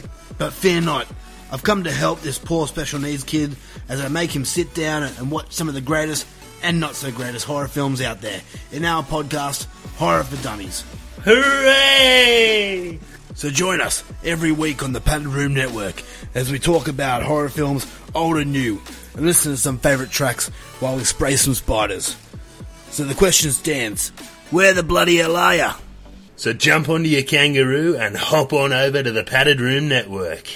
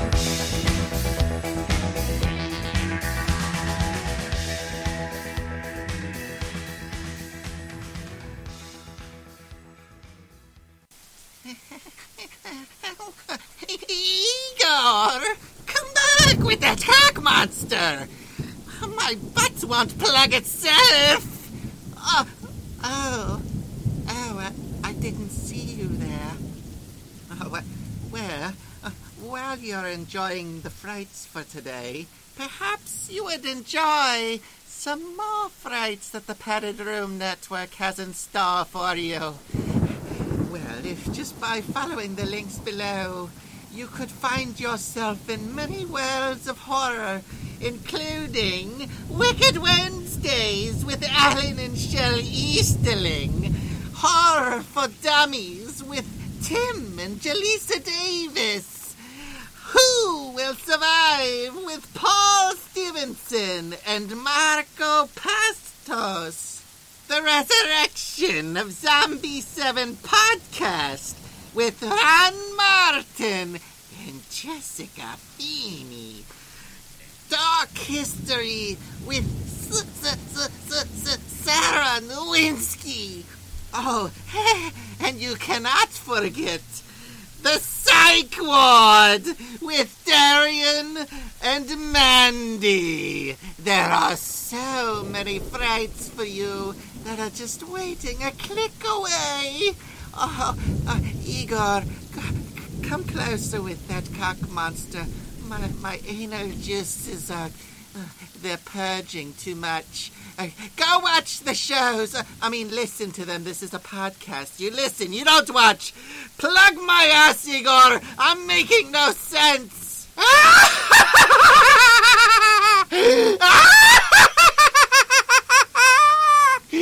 Laugh with me, Igor. Laugh with me.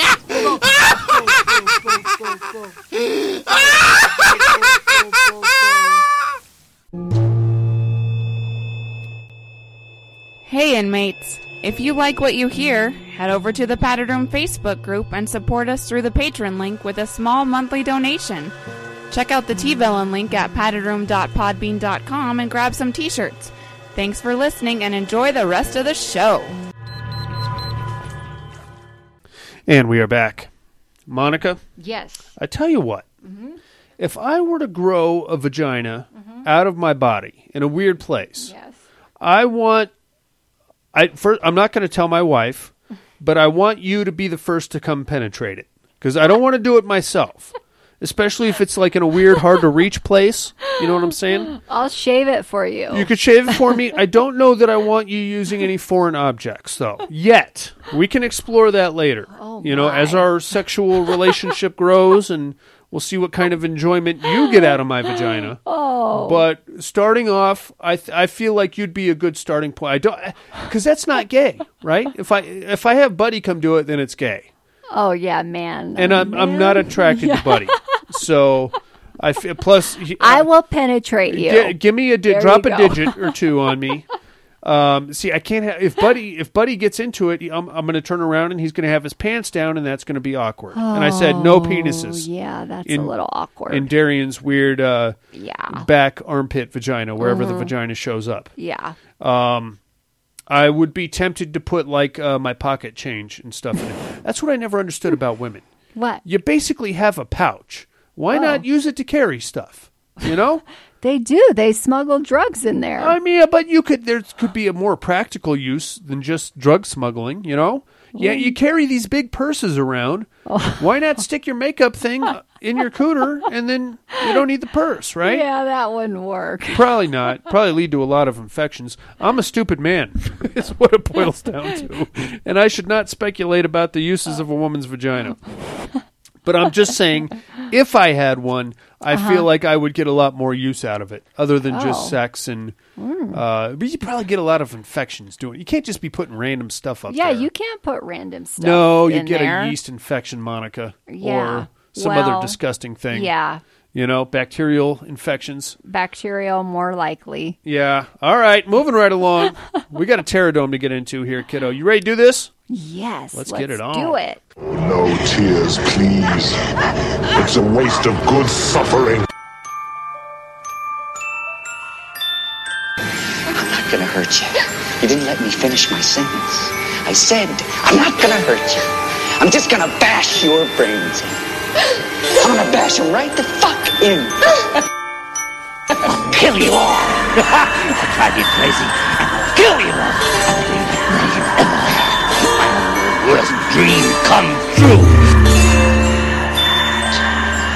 Six-year-old child with this blank, pale, emotionless face, with blackish eyes, the devil's eyes.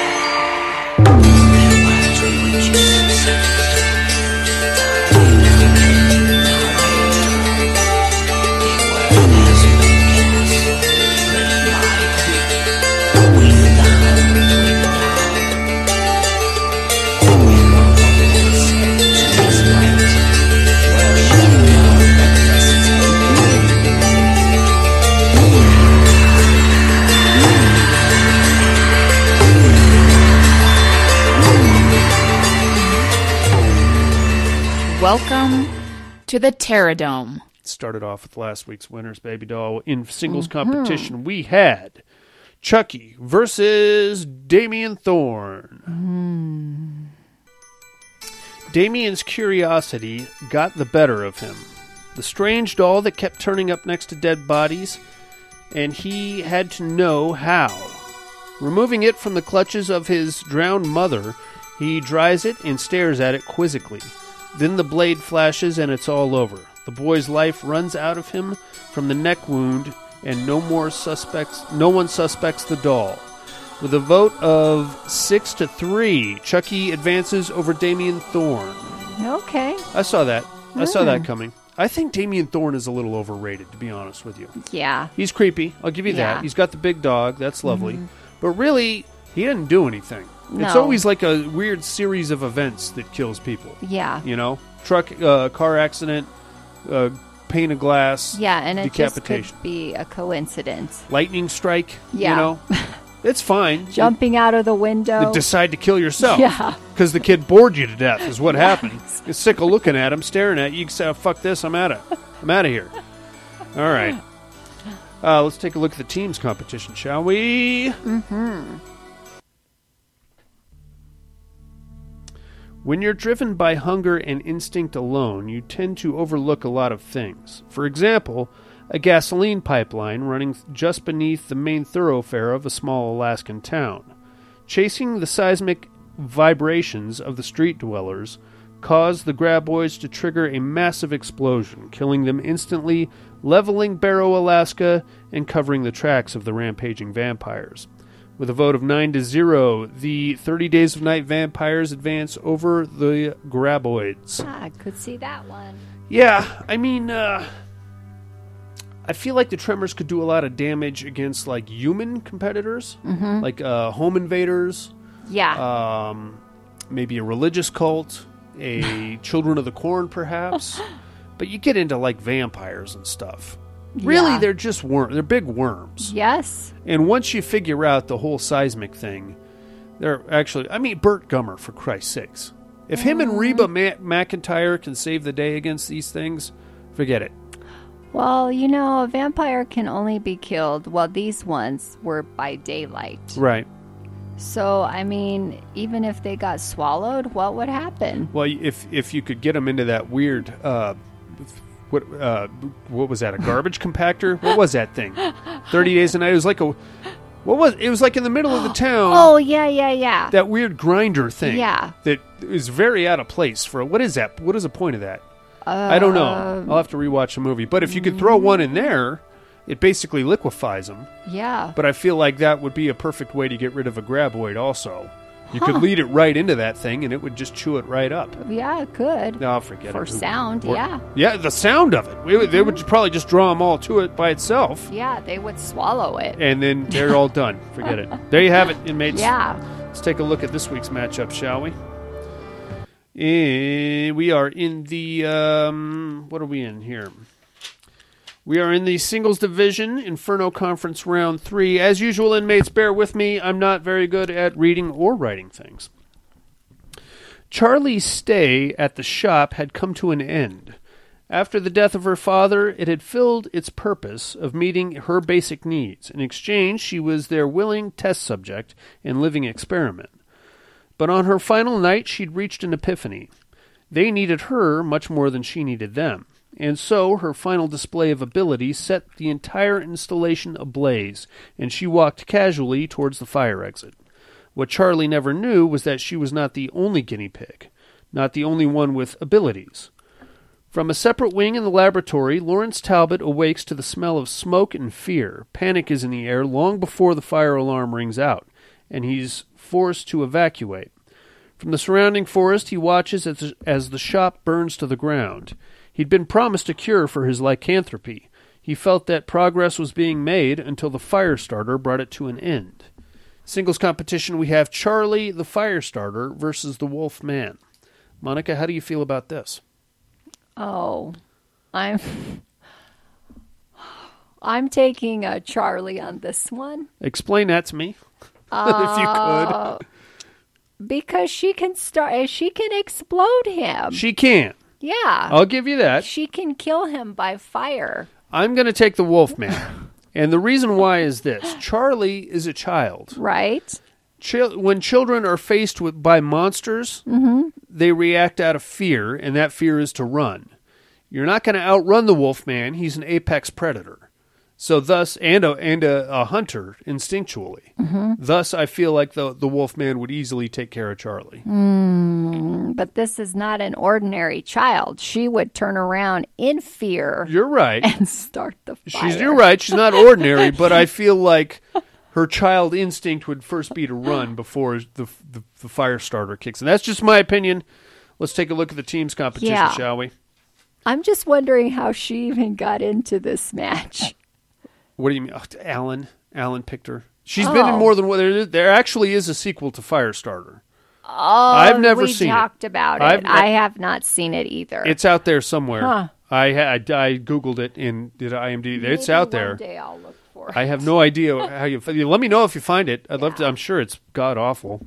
Hmm. Let's take a look at the teams competition, shall we? We're still in the Inferno Conference, round three, teams division. The Great War was ravaging Europe. Nazis had pushed into Poland, France, and England, and the fighting was fierce on all fronts. Berlin, on the other hand, was thriving.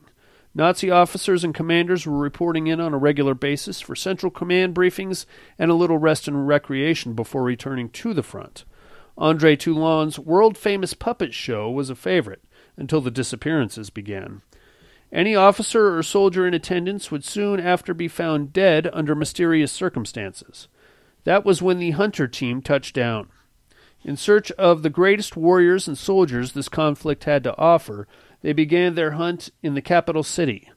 But when the prey was being slaughtered before the hunt could even begin, the hunters would have to intervene. Teams competition, we have the Predators versus the Puppet Master Dolls. Now I'm gonna I'm gonna I'm gonna come right out and say it. I'm Uh-huh. gonna take a very bold and probably unpopular stance here, Uh-huh. and I'm gonna take the Puppet Master Dolls. And the reason why is because if you look at the Predators, number one, they do not attack anything that doesn't look like a threat. So as as we saw in Predator One, if you want to get them off your back, all you have to do is drop your weapon. They won't. They'll leave you alone. Number one. Number two, pu- Puppet Master Dolls, no heat signatures. Mm-hmm. That's what I was going to say. invisible to Predator uh, thermal scopes. That's right. For that reason, I'm taking the Puppet Master Dolls. Monica, how say I you? am too. At a girl. That's two for the Puppet Master dolls. I just Master like Dolls. them better. I, I actually like the Predators better, except for that last movie. That last movie was garbage. Uh, those are your Terradome matchups for the weekend, mates. In singles, we have uh, Charlie versus the Wolfman. Teams is Predators versus the Puppet Master Dolls. Get us your votes by next week if you can. The mental health hotline is area code 775 387 0275, or you get us on the regular old email at thepaddedroom2011 at hotmail.com. Mm-hmm. While you're pondering those matchups, we're going to tell you what movies we got to watch this week in a little segment called What Are You Looking At?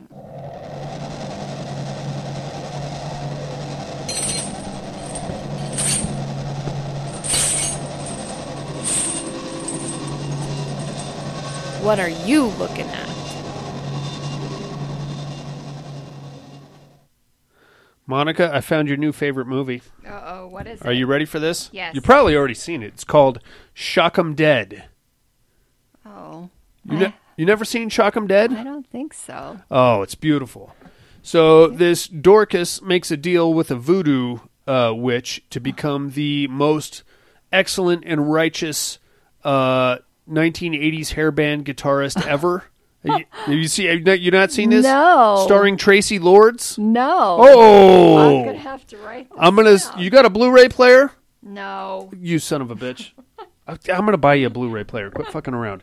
It's called Shock 'Em Dead. He makes a deal with the Voodoo Queen, but in order to maintain his awesomeness in the guitar playing, he has to kill people Uh-huh. with a ceremonial dagger. Oh. The the '80s guitar. Uh, he's got the uh, the double guitar. Remember Oh, that yes. that move? Uh-huh. Except he doesn't actually strum the strings. He just does the keys. Oh, on okay. both sides. Wow. And he's got the full hair Mhm. with the uh, like the black trench coat, and he's like all of a sudden Oh. like this badass guy. Wow. Oh, it's ridiculous. How did I miss this? I have no idea. This is your new favorite horror movie. You're welcome, by the way. Uh, also watched Repo Man from 1984. Oh, okay. We've all seen that one, right? with, uh, Emilio? Estevez? Oh, yeah, Absolutely. great movie. Love that one. And a new one, uh, Scalpel from 1977. Have you seen this one? Oh no. So, this uh, shady plastic surgeon, uh, his father-in-law dies and leaves all the money to the surgeon's daughter. Right. Uh-huh. So the surgeon decides he's kind of on the outs with his daughter. So he decides he's going to take his girlfriend, uh, do her a bunch of plastic surgery to make her look like his daughter, and then move her in to claim the Oh, inheritance. Wow. Problem is, halfway through this scheme, the real daughter shows up. Uh oh. And then because the surgeon is such a uh, he's a bit of a drug addict and a wackadoodle to begin with, he has a very hard time distinguishing between the Oh, two. shit. Yeah, he tries to fuck his daughter. I'll tell you right Oh, now. wow. And she's like, "No, dad." And he's like, "You're not my daughter. You're my girlfriend." And she's like, "No, dad, no." but then we find out at the end. I'll spoil this for you. Well, well, I won't get too in, into it, but we find out that the daughter and the girlfriend are in cahoots. Oh, yeah. And they're giving the old switcheroo to everybody. Of course. And that's how it goes down. It's pretty, it's not a bad Wow. show. That's all I'm looking at this week, Monica. What do you got? Okay, so I checked out the new Annabelle movie. Mm. what do you think? I loved it. Better than uh, Creation? Yes. Oh, very cool. Yes. All right. I'll have to go this one, second, and first in order. So this one, then Creation, then the last, then the first one. The first one. Okay, Yeah. I like that. Monica, what do you got this week, kid? Anything? Oh, uh, so Annabelle, Right. and then I watched uh, Ma. I heard that was not very good. Really? Yeah, what did you think? I liked it. You like that? I enjoyed it. I heard it was like a uh, like another like an attempt to cash in at um uh the Jordan Peele the first one what is that uh don't don't don't go don't oh, Get Out. Get Out Oh. No. No? Okay. No, totally different storyline. Except I didn't know Luke Evans was in it, oh he's in it. I didn't know that either Yeah, I had no idea. Okay. And so I kind of um because she has flashbacks like like 20 minutes into it I was like, "Oh, that's I got it. I see what's going on here." and that But predictable the but then there's kind of a twist okay in there too where you're like, "Oh, I didn't know that was in the house all this time." So Okay. Yeah, one of those things. Right on. Uh, Psycho Mother-in-Law. I'm that not- was good. all right mm-hmm. Uh, the new Jacob's Ladder. ooh what'd you think of that Uh, nah. no No. original is better I wasn't that big of a fan of the original be honest with you I never got the first one, but this one was uh, pretty much more of like them creating a drug for the vets to like block the stuff that happened to them. Right. Except it backfires. Okay. And so when I thought the main guy was the doctor who was living the Richie life, and then you know these vets were like, "Hey, your brother's alive, and he's living down in the alleyways or in this whatever sewer." Right. And then all of a sudden, that guy, the doctor, wakes up, and it turns out he's really the homeless vet. Oh, fuck. And I'm all, okay. I don't- The, Yeah. Why? yeah, I'm not a fan of that. Uh, the new Child's Play. What do you think of that? I heard good things. Heard it surpassed the original even. You agree? No. Oh. I don't know why. It was pretty much um well first off, the kid and the mom, I thought it was like the older sister cuz Oh. I'm looking at her going Well, that's how- "Uh, that's- how can she be his mom? That's how it is these days, you know? you you have a kid at 18, by the you're 26, he's like 7 years old. Well, pretty much, you know, they're down and out. They live in like the same apartment almost. Yeah. And she, you know, brings home a refurbished Chucky That's doll. what I, that's what I never understood about the first one.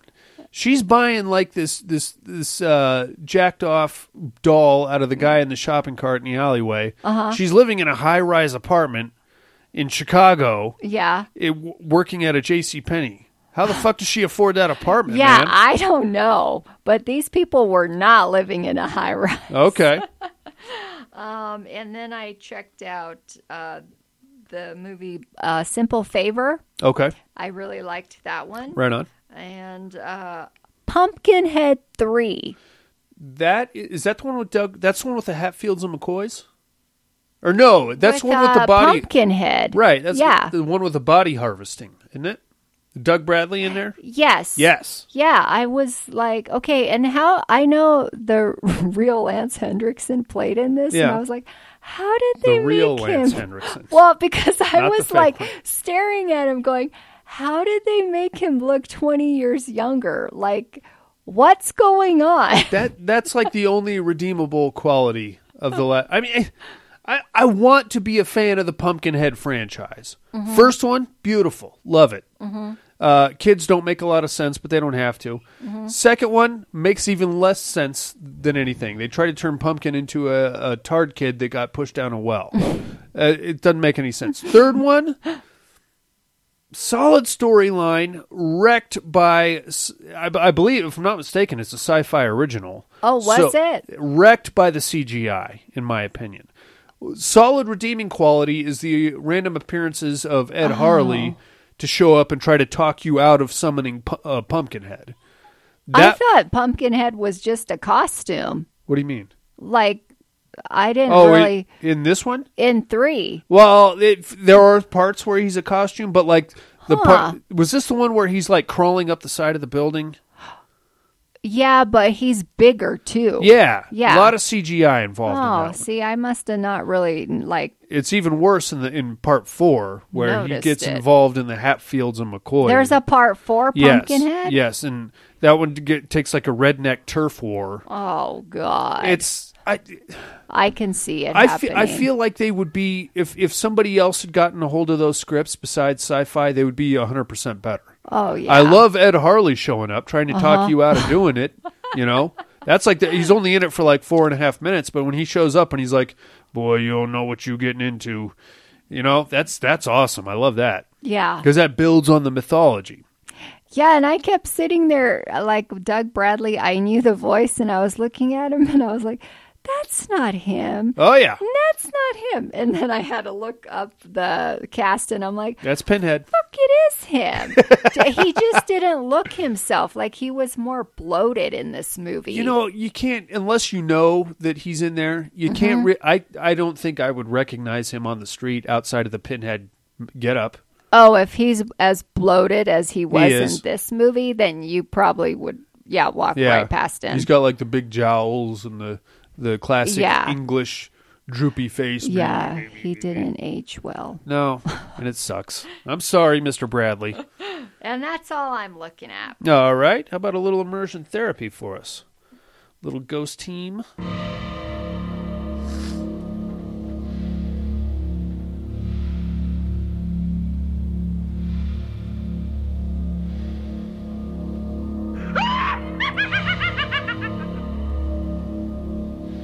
Immersion therapy.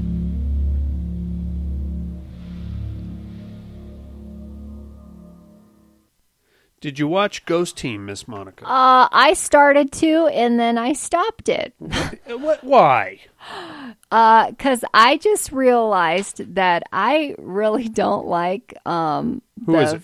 Found footage type of movies. It's not a found footage. No, movie. I mean, but when they're like recording with their camera and stuff, right? And the whole spoof on uh, Ghost Adventures, I was like, Well, yeah. what was funny to me about this one was that they actually got the real ghost hunters from the sci-fi. Oh, show. really? Yeah, for that. What do they call it? Ghost getters or something. I don't that? know. I don't that watch was the that ac- show. That was the actual ghost hunters from the Oh. sci-fi show, which I th- I got a little Mm, chuckle out of. There's nobody cute on that show, so I don't watch it. I agree. um, I God, John, Jon Heder did not age well, man. He's not holding up. Oh yeah. You, I, I try to like. I'm constantly reminding myself that that's Napoleon Dynamite, but like, I mean, I guess his career is just on that big of a slide to where.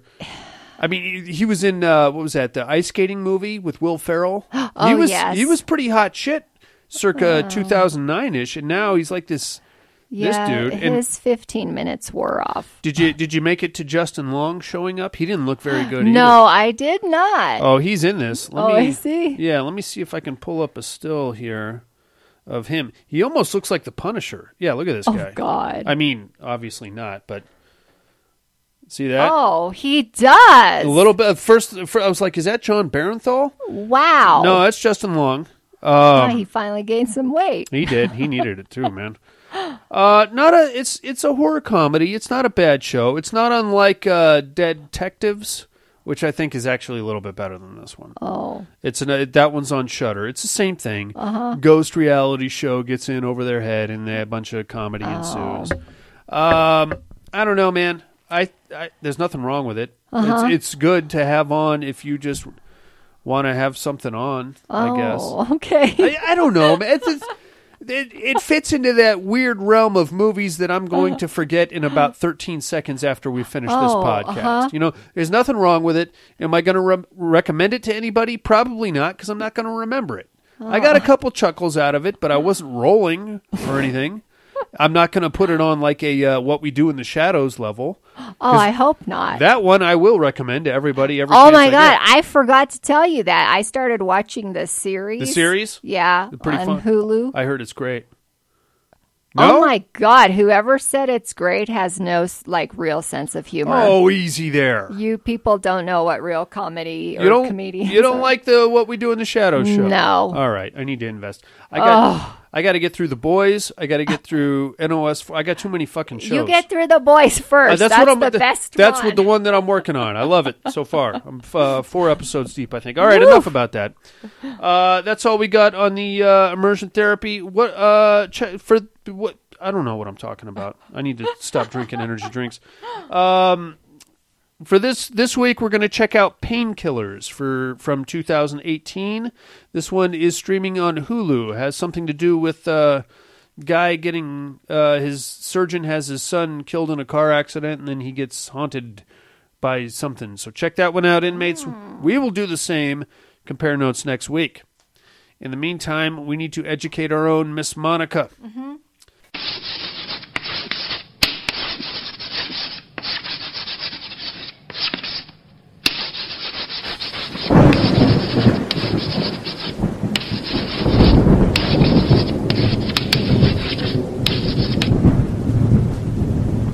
Educating Miss Monica.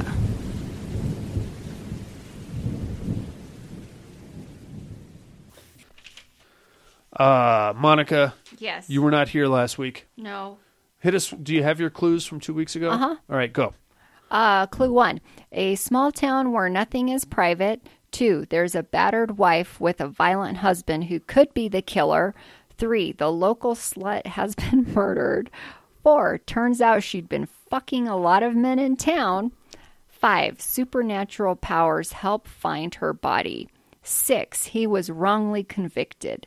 Seven, will she have to die to see the killer? Eight, a lost soul saved her saved her from the flashlight. I was leaning towards Slither to start with. But then you brought up a flashlight, and I know that has nothing to do with anything. It's not the Yeah, it does. the well, not in Slither. Oh. it's not Slither, is it? No. no, of course not. Is it the lady in white? No. What is it? It's the gift.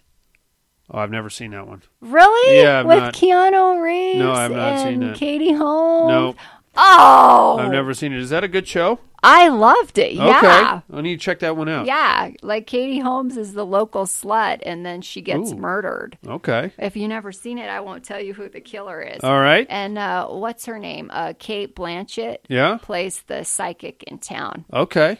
I like she's her. awesome. Okay. Yeah. The Gift. Uh huh. Never seen it. Wow. You got me on that one. Oh my god. More of a murder mystery, from what I gather. Yeah. Thriller. th- thriller. I would say thriller. Okay. Because yeah, yeah, definitely thriller. Okay. Mhm. I'm into it. Supernatural. I'm going to check it out. It sounds good. Yeah. I like a I like a thriller, supernatural thriller. Hit us with some clues, baby doll. Okay. This is like a real horror movie. Okay. I rewatched it and I was like, holy shit, when did all this happen? All right. Uh, this is Hollywood. A slice and dice to your eyeball. A basement. Cutting up some flesh. How does it taste? Frying pan to the head. Saw to the kneecaps. Oh, half of this, half of this is based on a true story. And eight. If we saw off your arms, you will never be able to leave this building. I got you. I think I got you. It was the frying pan that gave it away. I think. Oh, great. And Okay. the the Hollywood, and the it's a it's a it's a long spectrum of things, and that is if if I'm on the right track, that would be a hard movie to nail down. Except when you Hmm. did the. All right. Anyway, think about that, inmates. We'll get uh, we'll let you know who who she is next week, unless you can think of it yourself. Yeah. In the meantime, I think that's about going to do it for us for the week. Uh, join us next week. We're going to be getting into our horror first kiss. What movies that brought us as horror fans into the horror genre and kept us there? Mm. So I'll be going first. My pick is The Children from 1980, which is absolutely ridiculous, I know, but Mhm. it was my one of my first kisses into the horror subgenre. One of the things that drew me in and kept me doing this fucking nonsense for as long as I have. We do have a Patreon campaign running. It's uh, just go over to paddedroompodcast.com. Find all the links, info, other shows here on the network, and anything else you need to know about us there. Watch our live shows at the Psycho Bunny Death Cult. PsychoBunnyDC.com is where you find that shit, along with the other shows over there. Other than that, I think that's all we have on the week. Monica, do you have anything else? No, that's it, everyone. Four, Miss Monica, Buddy, people with stomach vaginas, mm-hmm. bleeding assholes, And Videodrome. Videodrome, people that watch too much TV, people that don't watch enough TV. Mm-hmm. Um, Tom, what Justin Long, Jon Heder, and other careers that are on the downward trajectory, mm-hmm. and all the people that chose not to write in this week or call in. Yeah, where are you at? This has been the Padded Room Podcast. I'm afraid visiting hours are over.